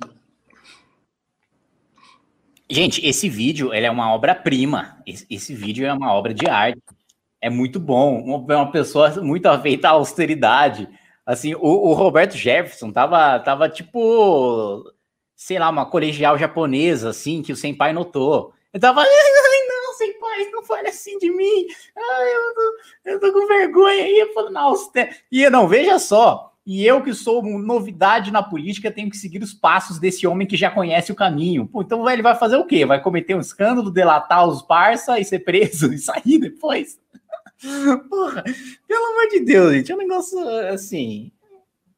Ah, inclusive, o, o, STF deveria já ficar de olho no Tony de Paula aí, né? Porque eles querem seguir os passos do Roberto Jefferson, então é melhor já ficar de é, olho. É, é. Vai vir coisa aí. Já bota uma CPI dos Correios para ele, fica de olho no Tony de Paula, que a condenação aí tá vindo, pelo jeito, né? Porque, pelo amor de Deus, é. seguir os passos do Roberto Jefferson. E é. quem for fazer esquema com, com o Otoni, fique esperto que vai entregar. Não é, não é o sujeito que você deve você possa confiar. E a galera aí, que é, esses parceiros novos aí, PTB, EPP, PSD, que é chegada de uma coisa esquisita, melhor deixar o Tony de Paula de fora da reunião, mandar ele tirar os celulares. O sujeito não é muito confiável. Eu vou comentar um negócio, né? eu, eu nunca assisto as coisas do Terça Livre, mas teve, um, teve uma live aí onde o, o, o Roberto Jefferson um vídeo, na verdade, um vídeo oficial do PTB, onde Roberto Jefferson se colocou como um leão do conservadorismo. Aqui no PTB eu sou um leão do conservadorismo. E começou a puxar isso aí, eu juro, nem o pessoal do Terça Livre acreditou. Até eles tiraram onda. E olha que é difícil ali. Até os casos do Terça Livre tirarem onda, é que o negócio é muito forçado. O problema que eu vejo, tá, pessoal, e aí entra um outro assunto que eu acho legal. É, a gente tá vivendo um, um, um tempo tão maluco, né? Porque as pessoas adotaram uma fé tão cega no Bolsonaro, o bolsonarista, né? Que o, o, político velho não entendia. O político velho achou, nossa, a galera, meu, tá maluca com esse lavajatismo, eles querem ver todo mundo na cadeia. E todo mundo achou realmente que estava vendo uma limpa geral, uma coisa quase inconsequente. Tipo, o cara ser acusado de piroca nenhuma, ah, é isso aí, todo mundo tá odiando a política, os políticos velhos vão desaparecer, eles estavam morrendo de medo.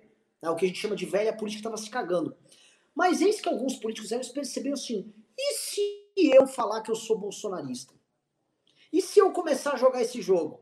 E eu acho que eles sacaram que, esse, que, o, que o patriota bolsonarista, ele não é muito exigente, não. Ele só quer que você fale que você é um leão, leão conservador, tira foto com revólver, que você dá uns gritos lá, que você xinga uns gays, você toma uma cloroquina, você sabe, dá um tapa na mulher, tal. Você faz isso aí um pouco, o cara, opa! Acho que tem um herói novo na praça.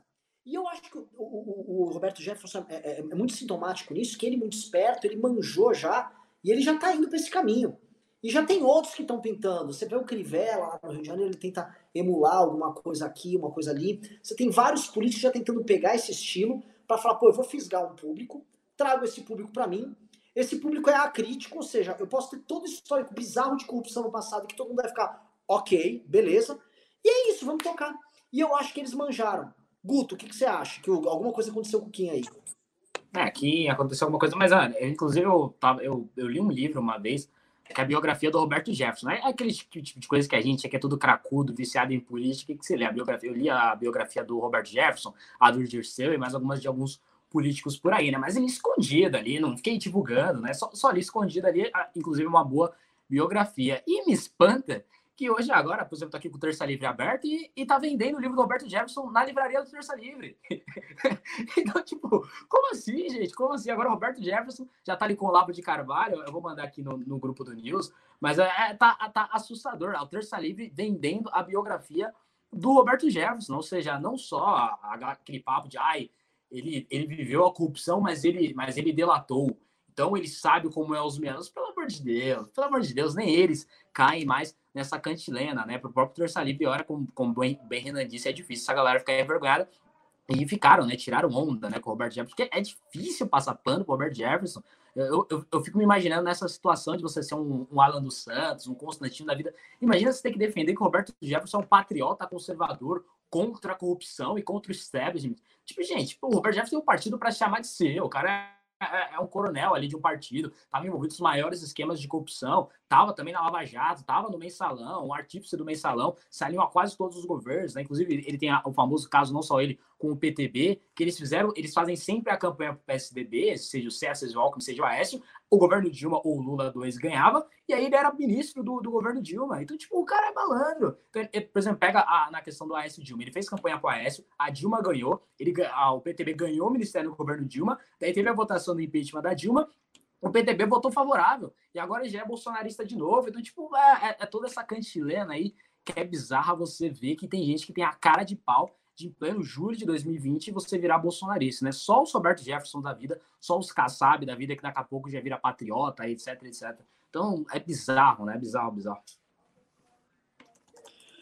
Ô Kim, e a bancada do PTB, como é que ela vota? Só, pra, só pela curiosidade. Em regra, vota com o governo, com algumas exceções, mas em regra, vota com o governo. Tem, tem, pessoal, tá faltando pimba e tá faltando like na live. Com o like na live vem o gado, e com o gado vem o, vem o laço. E com o laço, laça, ferro e marca, deixando a ilusão de que tudo. Entendeu? A gente pode botar o chapelão e brincar aqui com vocês. Oh, só... Eu tinha mais pauta aqui ou posso ir pros pimbas, ô Guto Zacarias? Não sei se, é, não sei se você quer comentar outra pauta, só, só deixa o Guto colocar um tweet do nosso querido Oi Luiz, que já foi considerado um dos homens mais sexys do Brasil, né? Que ele ia pra Secom. Olha, olha o nível da passagem de pano do gado, né? A, a, a, que ele faz. Empresa saindo da Argentina e vindo para o Brasil, né? É, empresas italianas tirando suas fábricas da China e trazendo para o Brasil. Recorde de compra de títulos públicos do Brasil no exterior. Mas o esquerdista jura que o Brasil está com o filme queimado lá fora. Pelo amor de Deus. Então, agora pro gado, o Brasil não está com o filme queimado lá fora, não. Brasil é uma potência, todo mundo elogiando o Brasil, né? O próprio Trump já criticou o Brasil, né? Uma fuga de capital é uma das moedas que mais se desvalorizou, o Brasil virando párea internacional em cada país, mas por causa dessa chamada aqui, empresas italianas vêm, vêm, só viu o Brasil como alternativa, o gado já acha que o Brasil tá stonks, né? Tá crescendo aí para cá, só porque viu. Tá aparecendo no mercado financeiro com o Paulo Guedes, né? Aquela coisa de, ah, talvez semana que vem, aí a bolsa já finge subir. Então, pelo amor de Deus, olha isso. Empresas italianas vêm em Brasil. Então, eu imagino o quebra-queixo do, desse gestor aí, do CEO dessa empresa italiana, alguém chega, pô, fulano de tal ali, né? O que você achou? Você acha que o Brasil é uma alternativa? Pode ser uma alternativa assim, acabou. Pro gado, o Brasil já virou, já parece que é uma, uma manchete do Financial Times, alguma coisa do tipo. Então tá bizarro, né? Tá bizarro essa galera ficando ali cada vez envergonhada. Aliás, entrem no, no panômetro, tem várias coisas desse tipo, né? já já, já, já pegam essa chamada e fazem uma montagem com a capa da Economist com o Cristo Redentor, mano, decolando assim, duas pistolas na mão, assim.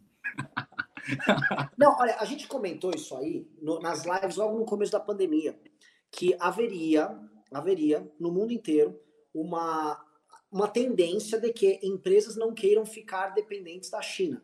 Tá? A China não tem transparência, a China não tem nada, a China é um país que vai operando ao seu bel prazer ali e tal. É um, é um, já vem, inclusive, diplomaticamente atuando na comunidade internacional de uma maneira agressiva. Ninguém vai querer colocar, vamos dizer, seu destino na mão da China. Né? Só, só, todo mundo viu o caso, por exemplo, dos, dos respiradores de outros insumos, né? onde começou a dar merda, ninguém tinha como sobreviver, deu bosta. Eis o ponto que eu quero começar a desenvolver aqui com vocês, meus queridos amigões, tá? A China, é, é, ela pode ser substituída por outros fornecedores, dependendo dos casos, sim, mas eles têm que ter competitividade para isso.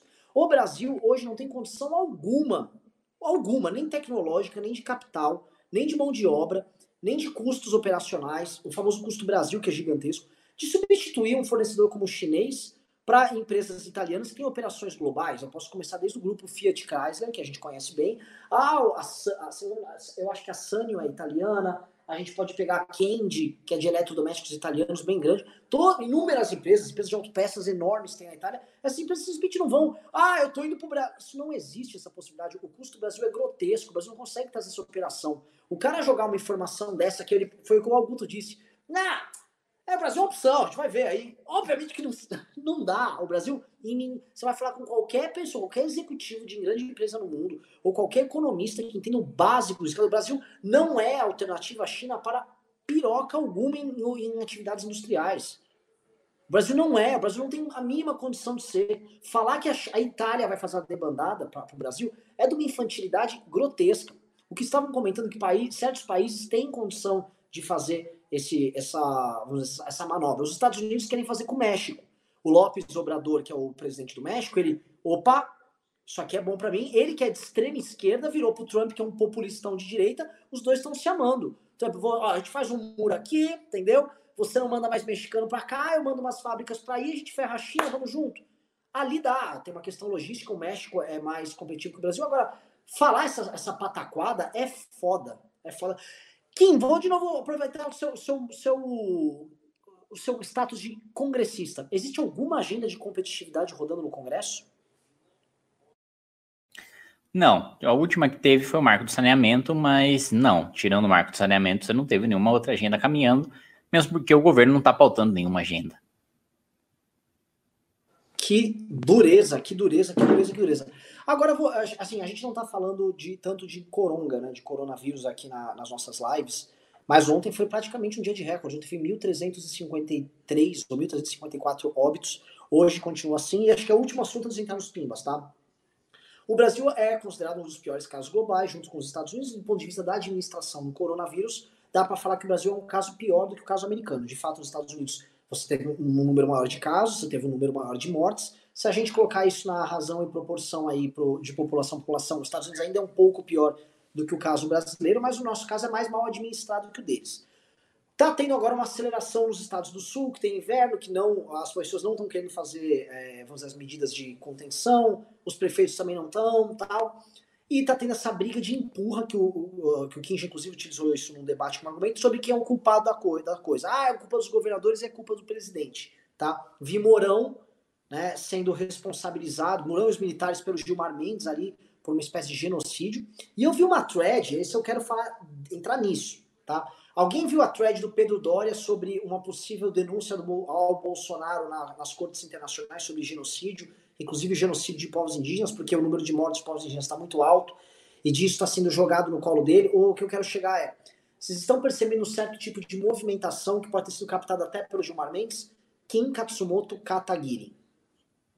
Sinceramente, não vi essa movimentação, não. É... Eu não, não, não li essa thread, não, não sei do que se trata, mas sem dúvida eu acho que é um. É... Falando sobre as mortes, o resultado da pandemia, é uma. Hoje, inclusive, eu gravei um vídeo vir ao ar em breve sobre o, a administração Dória Covas em relação à pandemia. E no final das contas, o resultado, né, e, e a gente ainda tem uma curva em ascensão né, do número de mortes, é, é responsabilidade tanto do presidente da República, aliás, saiu estudo mostrando que os mais afetados pelos discursos do Bolsonaro na pandemia, que mais descumpriram o distanciamento social e que mais morreram e contraíram o coronavírus em razão disso. Ah, eita! É, foram os apoiadores do Bolsonaro, né?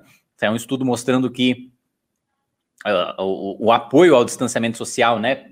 Antes do discurso do Bolsonaro era de 59%, depois passou a 41%, e essa faixa que deixou de apoiar o distanciamento, em maior parte é, é, é, formada por apoiadores do Bolsonaro. Então, Bolsonaro foi responsável aí pela, pela morte de, de parte de seus seguidores, de seus apoiadores em razão do seu discurso. Mas, ao mesmo tempo, você teve medidas, apesar do discurso de ciência, de pragmatismo, de combate à pandemia, de governadores como Dória, na prática você teve várias medidas tomadas no improviso, né? Com pouco, com pouco respaldo na ciência, com pouco respaldo é, em, em efetivamente comprovações ou evidências científicas, como, por exemplo, agora a gente vendo a reabertura é, de bares e restaurantes em São Paulo e dos shoppings, com a pandemia ainda, com o número de mortes e o número de contaminação ainda aumentando na cidade de São Paulo e no estado de São Paulo, o rodízio, né, que fez com que as pessoas, é, é o rodízio de 50% dos carros fora da cidade, que o Covas implementou e que acabou aumentando a aglomeração no, no transporte público, que só piorou a pandemia em São Paulo.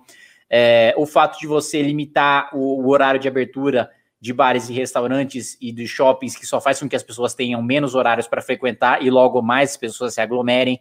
É, enfim, uma série de medidas é, desastradas que, sem coordenação do governo federal e os governos estaduais e municipais agindo de improviso, a gente teve esse resultado aí que é, ainda hoje, assim, O MBL, desde o início, já estava defendendo que a gente tivesse um lockdown de, de 15, de 20 dias e que depois a gente voltasse gradualmente às atividades. Hoje a gente já poderia estar tá voltando tranquilamente às atividades, não se tivesse sido seguido aquilo que, não quero ser a tia chata, a MBL avisou, mas a, a política que a gente defendeu desde o início era essa, baseada inclusive em estudos econômicos, falando que nossa economia se recuperaria mais rápido se a gente tomasse essas medidas o quanto antes e mais rigorosamente possível.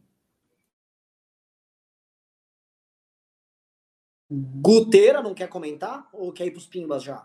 Quero só comentar rapidamente né, sobre essa thread do nosso querido Pedro, Pedro Dória, que é um jeito que, apesar de ser de centro-esquerda ali, mais esquerda do que centro, é um jeito que, obviamente, vale a pena ser ouvido. Inclusive, fez uma boa entrevista com o Felipe Moura Brasil. E um pedaço dessa thread, quanto quem falava, é realmente muito boa e tem é, pontos verdadeiros, né? principalmente quando trata ali do Gilmar Mendes. Obviamente, Gilmar Mendes ele ali já começou a flertar com essa hipótese, né? É bom salientar que ele não disse que os militares são genocidas, ele disse que os militares estão ali basicamente sendo linha auxiliar de um projeto que o Gilmar Mendes julgou é, ser genocida, né? Esse genocida eu acho que é um pouco de exagero, sei que o governo Bolsonaro é um governo genocida, mas obviamente o governo Bolsonaro tem uma culpa gigantesca em algumas mortes é, do coronavírus, né? principalmente é, por chamar de gripezinha, por menosprezar, ficar focando, focando numa possível cura, que todo mundo já sabe que não é cura, que é o caso da cloroquina, por destruir o Ministério da Saúde, né, com o Pazuello, que está lá simplesmente para começou a, uma das primeiras medidas foi justamente tentar maquiar os dados, né? Como se não morresse ninguém, né? Uma coisa que a gente só vê na Coreia do Norte, que já está matando pessoas que pegaram o coronavírus, agora tem esse estoque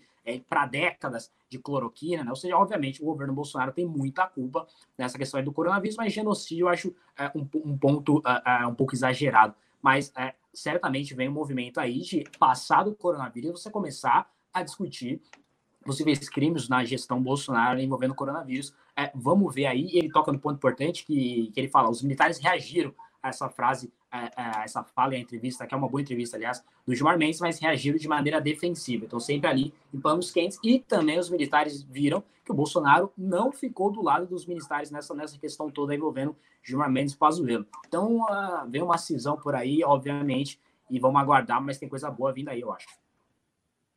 Vamos pro Pimba?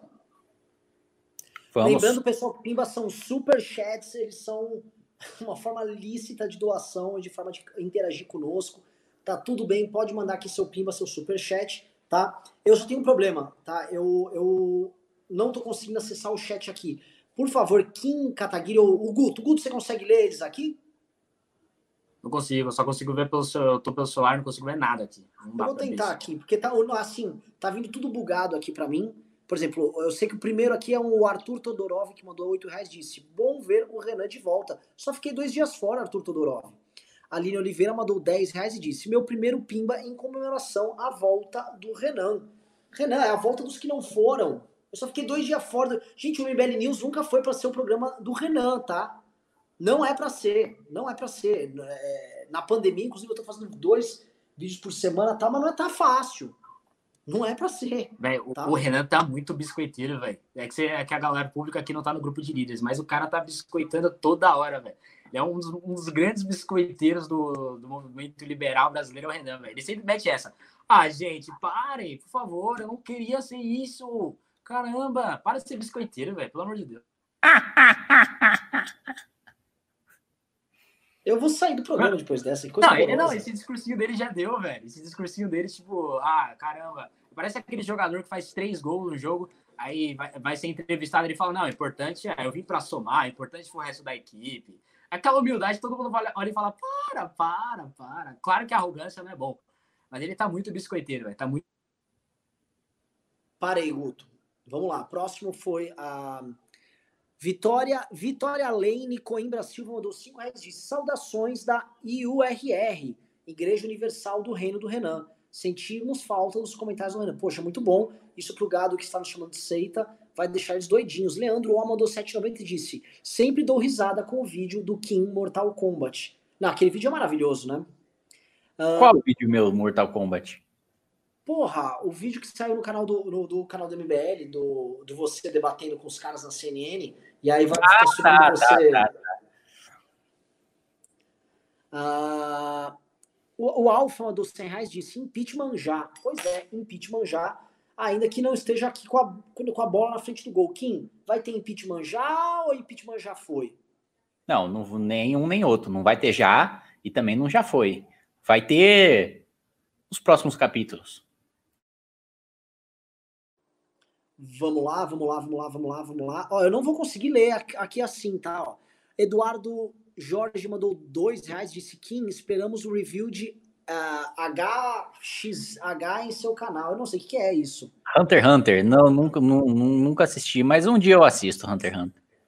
Leandro O mandou 7,90 e disse Rene Ozzy Cuquier 2022. Aliás, hein, há de se convir que Rene Ozzy Cuquier é um dos que carregam a democracia brasileira nas costas. O que, que vocês acham dele? Um homão, um homão eu vejo os vídeos dele trabalhando na Assembleia Legislativa, eu falo, esse cara é um Obama. Porque Não. ele vai lá todo bolado, elegante, de terno, com seus assessores, pá, pá, pá, pá, vou aqui para uma reunião, tipo, pá, resultados, pá, trabalho, pá, ação. Eu só tô esperando a entrevista dele pro Jimmy Fallon. Realmente, ele é foda. Lá, próximo tema aqui. Uh, tá difícil ler. Taninha Moreira mandou 14 dólares e 99 dólares australianos e disse: para ajudar um pouquinho os. Não entendi. Renan, não. Não para, não. Não chama, não. Não bababá, não. Zaka, você é fera. E tá para nascer uma mega mente como Kim. Você é impressionante, japonesinho. Kim sempre impressionante. Marcelo Burati mandou 10 reais disse: Kim, você acha a Dudu Banani. Não. Você acha. O Rica Perrone. Rica Perrone, muito bolsonarista? Avante MBL, MBL Bento Gonçalves. E aí? Não, não, eu não, eu não acompanho muito o, o, o, Rica, mas das vezes que eu conversei com ele, eu achei bem tranquilo. Não, não achei muito bolsonarista, não. Eu, eu acho que o, o Rica não é organicamente bolsonarista e ele nem é assim, adepto das teses. O Rica, ele, é, tipo, o Rica torce muito pelo Brasil. Assim, quando ele vai analisar futebol, ele fala, eu torço pra seleção. O Rica torce pro Brasil. E aí, às vezes, ele vai ter umas posições tipo, eu tenho que dar certo, foda-se tal, blá, blá, blá, blá, blá. E isso, às vezes, parece que ele tá bolsonarizando, mas ele não é bolsonarista, ele não comunga dessas opiniões da, da, da ala mais doidinha lá. Uh, vamos lá.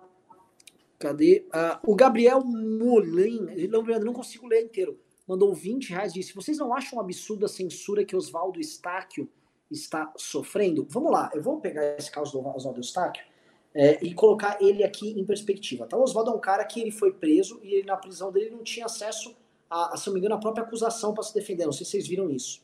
Né? Não vi. É, é, é, isso não é uma coisa correta, né? É, agora eu não sei a censura que houve. Parece que ele está proibido de escrever ou falar. Não sei se vocês acompanharam isso. Não vi, não vi. Sinceramente, não vi. Eu sei que ele é um produtor de notícias falsas. Se eu não me engano, é ele que falou que o Paulo Marinho era um garoto de programa, era um Michê. Né? É um cara que está no acampamento da Sarah Winter, bom sujeito não é, mas isso não quer dizer que ele deva ser calado. Ele deve ser punido pelos erros que ele cometeu. Ah, Pri Pompeu mandou 7 dólares canadenses. O mestre está de volta. Orai e orai e vigiai, irmãos da URR. É o seguinte, tá, tá bem extenso esse grupo da URR. Eu não sabia que a Pri Pompeu também era da Igreja Universal do Reino de Renan, né? Porque é o seguinte, eu, eu vi como é que surgiu essa história. Teve alguém falou por aí que o MBL é uma seita e que eu sou uma espécie de de Macedo da seita, o que é absurdo. Nosso ídolo é o Chagas Bola. E aí o, o o... Aí acho que estão tirando onda com isso, né? Bem-vindo. Vamos lá, próximo Pimba. Ah, meu Deus, isso é difícil achar aqui. Uh. Quer que eu li? Melhor, né? Por favor, lê você, que eu não estou conseguindo ler daqui. A Laís Cano mandou. Saudações da IURRR.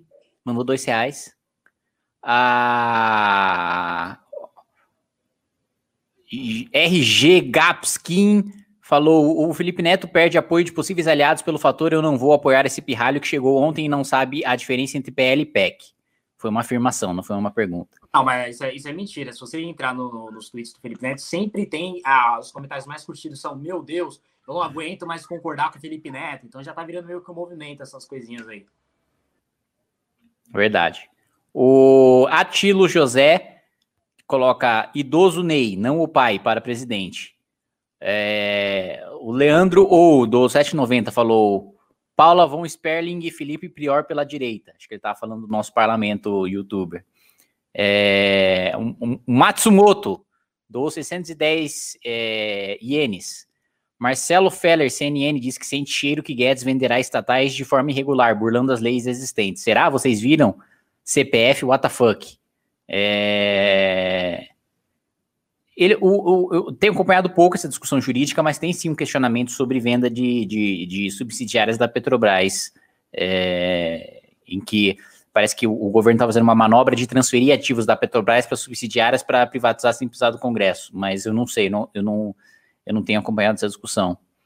É, o Daniel Oliveira, cinco dinheiros para vocês lavarem, comprar mais um boliviano para fazer companhia ao Kim e ao Linardi. Não sou boliviano, vai se lascar.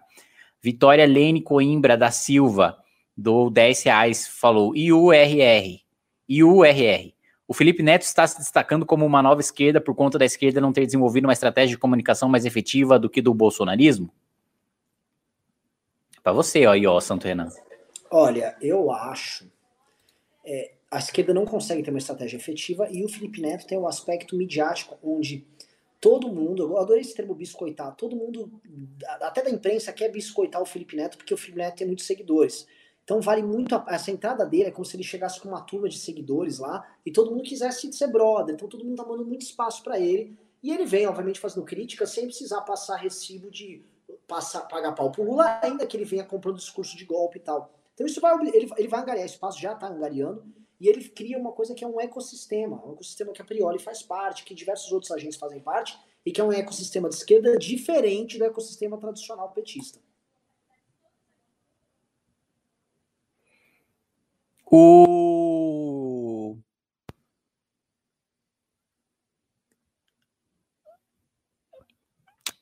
Anderson Oliveira colocou. Não, calma. Mais uma cidadã mandou cinco reais, falou: queria parabenizar a vocês pela conduta com a MP, pois defendi, pois os defendi na sexta e fui honrada com a coerência do movimento eh, liderado por vocês. Muito obrigado, mais uma cidadã. Anderson Oliveira mandou dois reais, falou: governo Felipe Neto tem que tirar os impostos da Nutella. O, acho que foi o Beppe Grillo lá na Itália que propôs colocar Nutella na ração militar, né? Gabriel Teixeira, 10 reais. Parabéns pelo ótimo trabalho de sempre. Kim, você não acha que essa questão do impeachment é mais torcida sua do que realidade? Não vejo embate, embate político suficiente para ir adiante. Eu acho que não. Como eu disse, são coisas que a gente sabe que vai acontecer, mas não sabe quando. Como o desenrolar do caso do Flávio, do caso do Carlos. E, como eu disse, o caso de ontem, né, do governo ter apanhado mesmo com a base do Centrão, é, acho que é um sinal é, claro. Não, não é, não é para agora, é o que a gente tinha dito. A gente nunca disse que era rápido. Mas é, para o final do ano, para o começo do ano que vem, eu acho que é uma possibilidade, sim. É, Kildari Costa, e a entre... mandou 5 reais. E a entrevista do Mourão? Ele falou com ar presidencial, não lembrei do Temer dias antes da Dilma cair. É o que o, o Renan comentou. Luna de Brits, do 10 reais. Renan 2022, Chagas Bola, vice. Marisa Riga, do... Chapa campeã, chapa campeã. Ma Marisa Riga doou 3.060 ienes. Não falou nada. Muito obrigado, Marisa Riga. Vitória Lane mandou 5 reais, falou URR, URR. Caramba, eu tenho dificuldade de falar isso. URR. Pimba é igual gastar com Uber. Final do mês, quando você vê, já gastou 800 reais. Cuidado! Quando você vê, está preso. Calma, gente, tô brincando. Cuidado, não tem cuidado nenhum. Pode doar, isso aqui é tudo correto. Estou falando aqui, né? Tá loucura os tempos de hoje. Rodrigo Beividas. É... Beividas. Rodrigo Beividas do 10 reais. Constantino falou que a questão ambiental é totalmente ideológica, o cara endoidou. É, lógico. Você Acho que um, um dos grandes erros da, da direita no mundo inteiro é não tratar a pauta ambiental como uma pauta essencialmente conservadora. A pauta mais conservadora de todas é a pauta ambiental. A começar, assim, se for falar qual foi o país que mais destruiu o meio ambiente no mundo, é, com, com, eu não estou falando só de ah, emissão de gás, estou falando de coisas fáticas, assim, União Soviética, o que fizeram com o Mar de Aral é uma das coisas mais horrorosas que, que se tem notícia. Então, assim, a, os conservadores deveriam ter isso aí como uma pauta central, mas fica essa coisa assim, ah, capitalismo selvagem, ah, não, não. isso aí. Não, os bons conservadores, né, que é aquela galera que o Rodrigo Constantino geralmente chama de cons, é, conservadores boa estirpe, essa galera geralmente fala, né, Roger Scruton, que morreu não tão recentemente, mas Roger Scruton já tinha um livro sobre filosofia verde, naquele Como Ser o Conservador, tem um capítulo sobre ambientalismo, que é aquilo, não adianta você conservar boas tradições, uma boa cultura, boas instituições também, você não tem ar para respirar, né? tipo, fica uma coisa muito meio estranha, mas eu acho que realmente os conservadores deveriam entrar nessa pauta ambientalista que acaba atrapalhando, inclusive, a economia. Né? O próprio agronegócio é muito ativista nessas pautas de meio ambiente, porque sabe que, no fundo, no fim das contas, vai acabar atrapalhando o próprio agronegócio, não ter uma boa gestão do, do meio ambiente. É... Daniel Oliveira deu cinco reais. Quer dizer, Mariana Ribeiro deu, deu 5 reais. Sua presença fez falta, mestre Renan. Saudades do IURR. Daniel Oliveira deu 5 reais. Renan, Paulo Guedes semana que vem e Daniel Ricardo, os dois a 60 quilômetros. Qual ilude mais? Puta, o Ricardo ilude demais, hein? Puta que pariu. Esse, esse, esse eu tava acreditando que tinha uma puta carreira, esse já era, viu? Eu acho que é uma briga boa, uma briga boa. É, é, ambos são Jean Zalesis na vida. O Felipe Net deu 2 dólares. Pessoal, falem de Hong Kong, eles precisam de ajuda. Não tô manjando de Hong Kong, não. Posso falar, tem um caso de Hong é Kong. O meu, é, é o meu parça lá? É o, o homem dos guarda-chuva? Sim, sim. Mas tem não só o caso lá.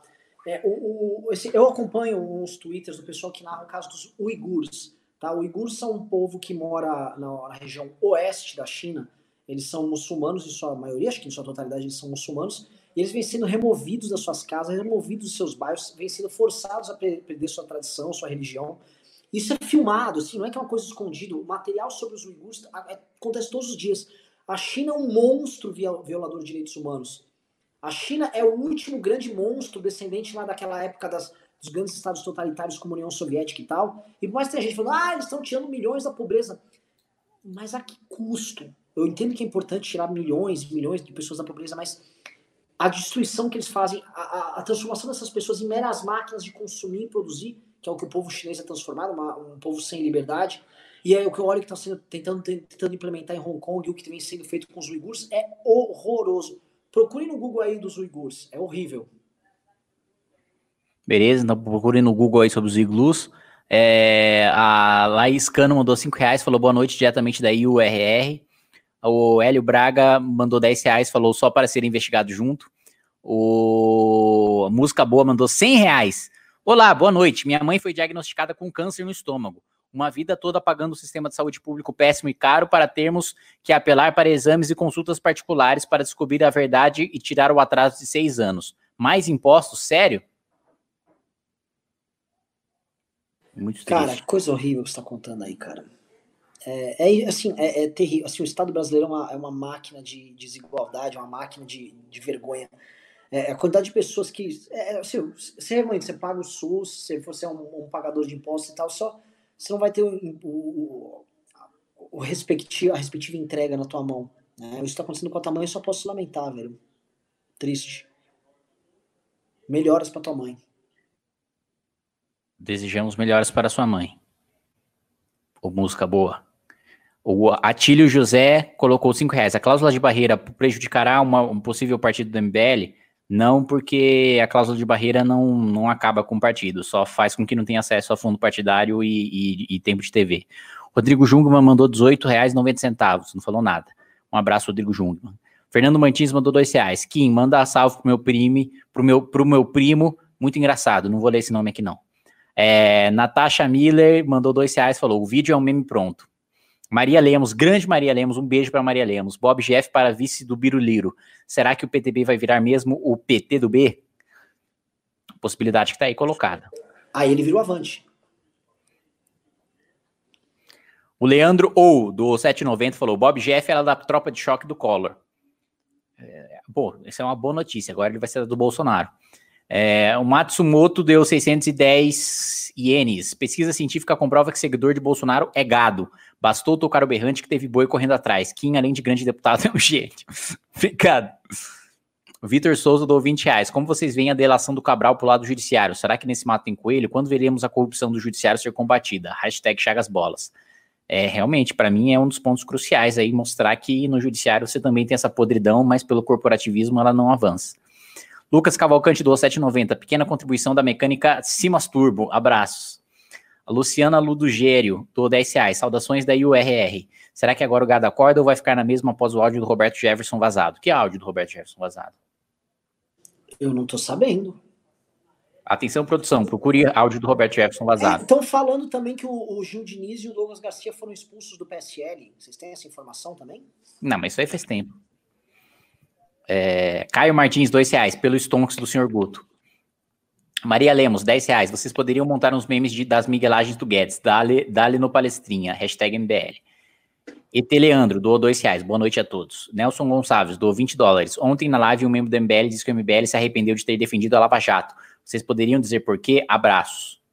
Não é sei. Eu vi isso. Eu, não é que eu vi. Eu soube disso que uma página lá, é, querida, não estou à venda, uma coisa assim. Uma página, uma página do Moro, página de fãs do Moro, não do Moro, é, estava nos atacando ali. Foi uma fala do Marcelo. Eu não me, não me arrependo de a gente ter apoiado a Lava Jato, não.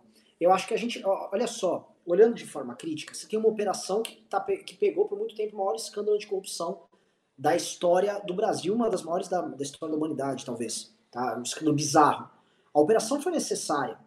Ah, a gente começa. O Ministério Público tinha um projeto político, em certa medida, por conta disso. Você pode fazer críticas com relação a isso. Isso aí está é, é, tá dentro da crítica que está no, no, no, campo político. A gente discordou, por exemplo, das 10 medidas ali que, que foram levadas uh, no, no, no, modelo de Estado liberal que a gente defende.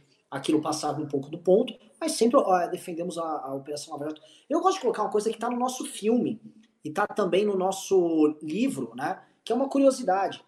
Um dos pressupostos da atuação da, da Operação Lava Jato é justamente essa autonomia que o Ministério Público tem. E ela foi alvo de um ataque muito pesado lá por volta de 2013, que era a famosa PEC 37. Né?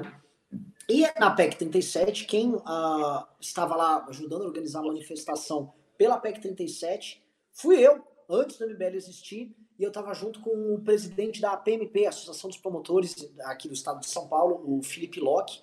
A manifestação deu certo, foi conduzida de uma maneira que não tivesse violência, e ela ajudou a fundamentar uma reação por parte dos parlamentares que acabaram com a PEC 37. Se não tivesse PEC 37, não tinha Operação Lava Jato. Então, assim, o MBL pode ter, eventualmente, críticas à transformação, talvez esse é o tom do Ravena. A ideia é que na cabeça das pessoas de que a Lava Jato vai salvar o Brasil.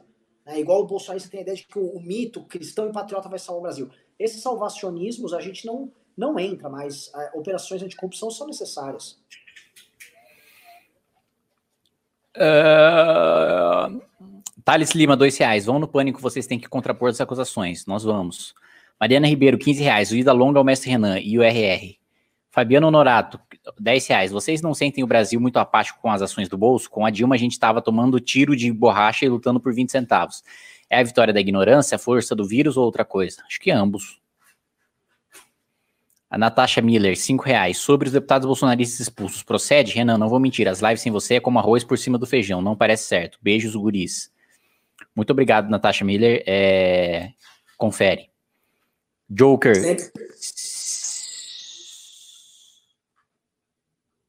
Joker, 5 reais. Temos um incendiário como ministro do meio ambiente, que está ferrando com o meio ambiente e com a economia. Tenente Bigodes. Tenente Bigodes. Dou 5 reais. Kim, quem é o mais forte? Zoro ou Sanji? Sou Team God Usopp. Tô acumulando capítulos desde o início do ano. É, o Zoro, obviamente. O Sanji treinando com a nova roupa dele de, de como é que é mesmo? O Capitão Sobá lá, é, de Sobá Mask, pode ser que fique mais poderoso. Mariana Ribeiro, do 10 reais. Saudações da sacerdotisa da URR. Que a paz do Renan esteja com todos vocês. Daniel Baroni doou 5 euros. Kim, em 2022 estarei no Brasil nas eleições para votar em você. Sou de Americana, São Paulo e minha família são ex-bolsonaristas que votarão em você também. Abraço. Ô louco, aí sim, hein? Glória a Deus, amém. O meu chefe de gabinete, Rafael Minatogal, famoso Minatinho, é de Americana também. É, Eliseu Silva, doou 5 reais. Manda um abraço para Londrina, Paraná. Um abraço para Londrina, Paraná. E acabaram os pimbas. Acabaram os pimbas? It's então, over now. Eu, queria primeiro agradecer, vocês viram um fenômeno de pimbas hoje da, do pessoal da URR, né?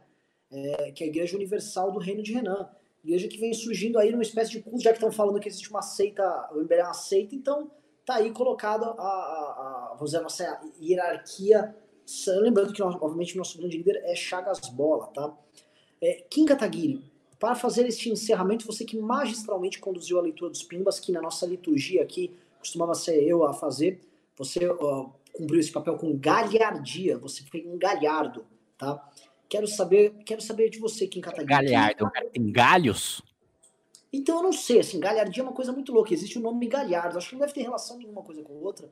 Mas é, é bonito, né? Galhardo. Na Argentina eles falam gachardo. Parece que você tá me chamando de corno. É possível, possível, há essa possibilidade. Eis que lhe peço, Kim Katsumoto Katagi, que recado você dá para o grande público neste meio desta loucura, desta pandemia, dessa briga institucional? Não percam a esperança. O, o, o dia de amanhã está sempre aí para ser melhor. Sejam felizes no hoje, no agora, no presente. Não se planejem no futuro para então aproveitar a vida. Aproveitem cada momento que vocês vivam. É, aproveite esse dia, aproveite essa live. Seja feliz agora enquanto você assiste essa live. Seja feliz em cada momento, porque na verdade, você só vive o presente, você nunca viverá nem o passado nem o futuro. Então é no presente que você tem que ser feliz e curtir a sua vida e aproveitar os seus amigos, o seu trabalho, as coisas que você não gosta. Aproveite, inclusive, cada momento das coisas que você não gosta também e seja feliz. E tem mais um último pimba da E Dias, que deu 10 reais, falou: Celso de Mello parou de trabalhar na ação contra Bolsonaro? É, a gente não teve notícias sobre novos trabalhos, novas diligências do Celso de Mello, não. Verdade, não andou mais. Ah, teve quatro pimbinhas aqui, ô Kim. Quer ler? Manda aí. Cadê? Não então, eu vou ler. O Thiago Fernandes mandou 10,90 disse: Renan já ganhou o HC. Bem-vindo, MBL Forever. Não faço piada com isso. Anderley Pastelo mandou 10 reais disse: O Covid-19 vai salvar o Jair ou condená-lo? Acham que a opinião pública vai responsabilizá-lo? Acho que isso aí vai muito na linha do que foi colocado nos pimbas anteriores, que as pessoas estão apáticas. E muitas razões para as pessoas. A principal não é nem o Covid, é a falta de esperança. Acho que o fracasso do governo Bolsonaro deixou as pessoas desesperançosas. Parem de mandar pimba, pessoal. Rafael Mila de Oliveira mandou 10 reais disse, só para lembrar que o MBL Mato Grosso está de pé. Força Renan, menos Kim mais Renan. Mandou... Que menos Kim mais Renan? E eu não posso mandar. Eu não posso não vou mais voltar aqui no News. Fica aí com o Renan aí, com esse escroto careca aí. É, pois é. E manda um abraço para o pré-candidato. Não posso citar isso aqui, ô, ô, ô, Rafael. E Dias mandou 10 reais disse: Celso de Mello parou de trabalhar na ação contra Bolsonaro. Já, já, já li. O uh, Venderson de Paula mandou dois reais chama Maria Clara aqui do Prêmio Bell News sempre, ó. Hum. E por último, Lincoln da Silva mandou uma, manda um salve pro Parece que o Venderson quer proteger a pena. Olha, proteger a Atena é uma missão muito importante, que só os Cavaleiros do Zodíaco foram capazes de cumprir. Mas a Clara Aquino, ela, eu, tô, eu tô sabendo o seguinte: vocês estão falando que existe a Igreja Universal do Reino de Genan, existe já um culto ao Merreiro no MBL News Morning, tá? Existem merreretes já, existem fãs do Merreiro. Aguardem, que acho que Merreiro e ela poderam, Merreiro e o cara poderiam participar do News Noturno, sim. Que absurdo. É, MBL bom era MBL que só tinha fã do Kim Kataguiri. Agora virou Varza. Qualquer um. Mano, tava... Kim, isso é um erro teu. agora qualquer um, agora parece o Guto Zacarias na live. Ah, que que é, é. isso? Que esculhambação, velho. tá vindo qualquer um, abriu, abriu a porteira, deixaram a porta aberta, tá entrando qualquer um agora, velho. Gente, existe fã do Ravena. Que, que absurdo, velho. Ravena o, o Ricardo, o Ricardo é amado por aqui. Democratizaram demais. Por isso, que, por, isso que, por isso que o Brasil nunca vai dar certo. Faça a despedida, Guto Zacarias. É isso aí, galera. Um abraço, vamos questionar tudo. Lembrando sempre que o meu sonho é uma paz mundial ali e um mundo com mais amor, por favor. Porque antes eu sofria, mas hoje sou fria. É isso aí. Nossa profundo. Queria agradecer para todo mundo que mandou superchat, para todo mundo que mandou. Uh... Ah, pelo amor de Deus, deixa eu ver. PicPay. Ninguém mandou PicPay, né? Só para o Google morder 30%. Cadê, cadê, cadê, cadê? É, nós tivemos só. O Fê Prazeres mandou 5 reais no nosso PicPay. Muito obrigado, Fê Prazeres, aqui. Beijos e abraços a todos, pessoal. Obrigado pela participação. Amanhã.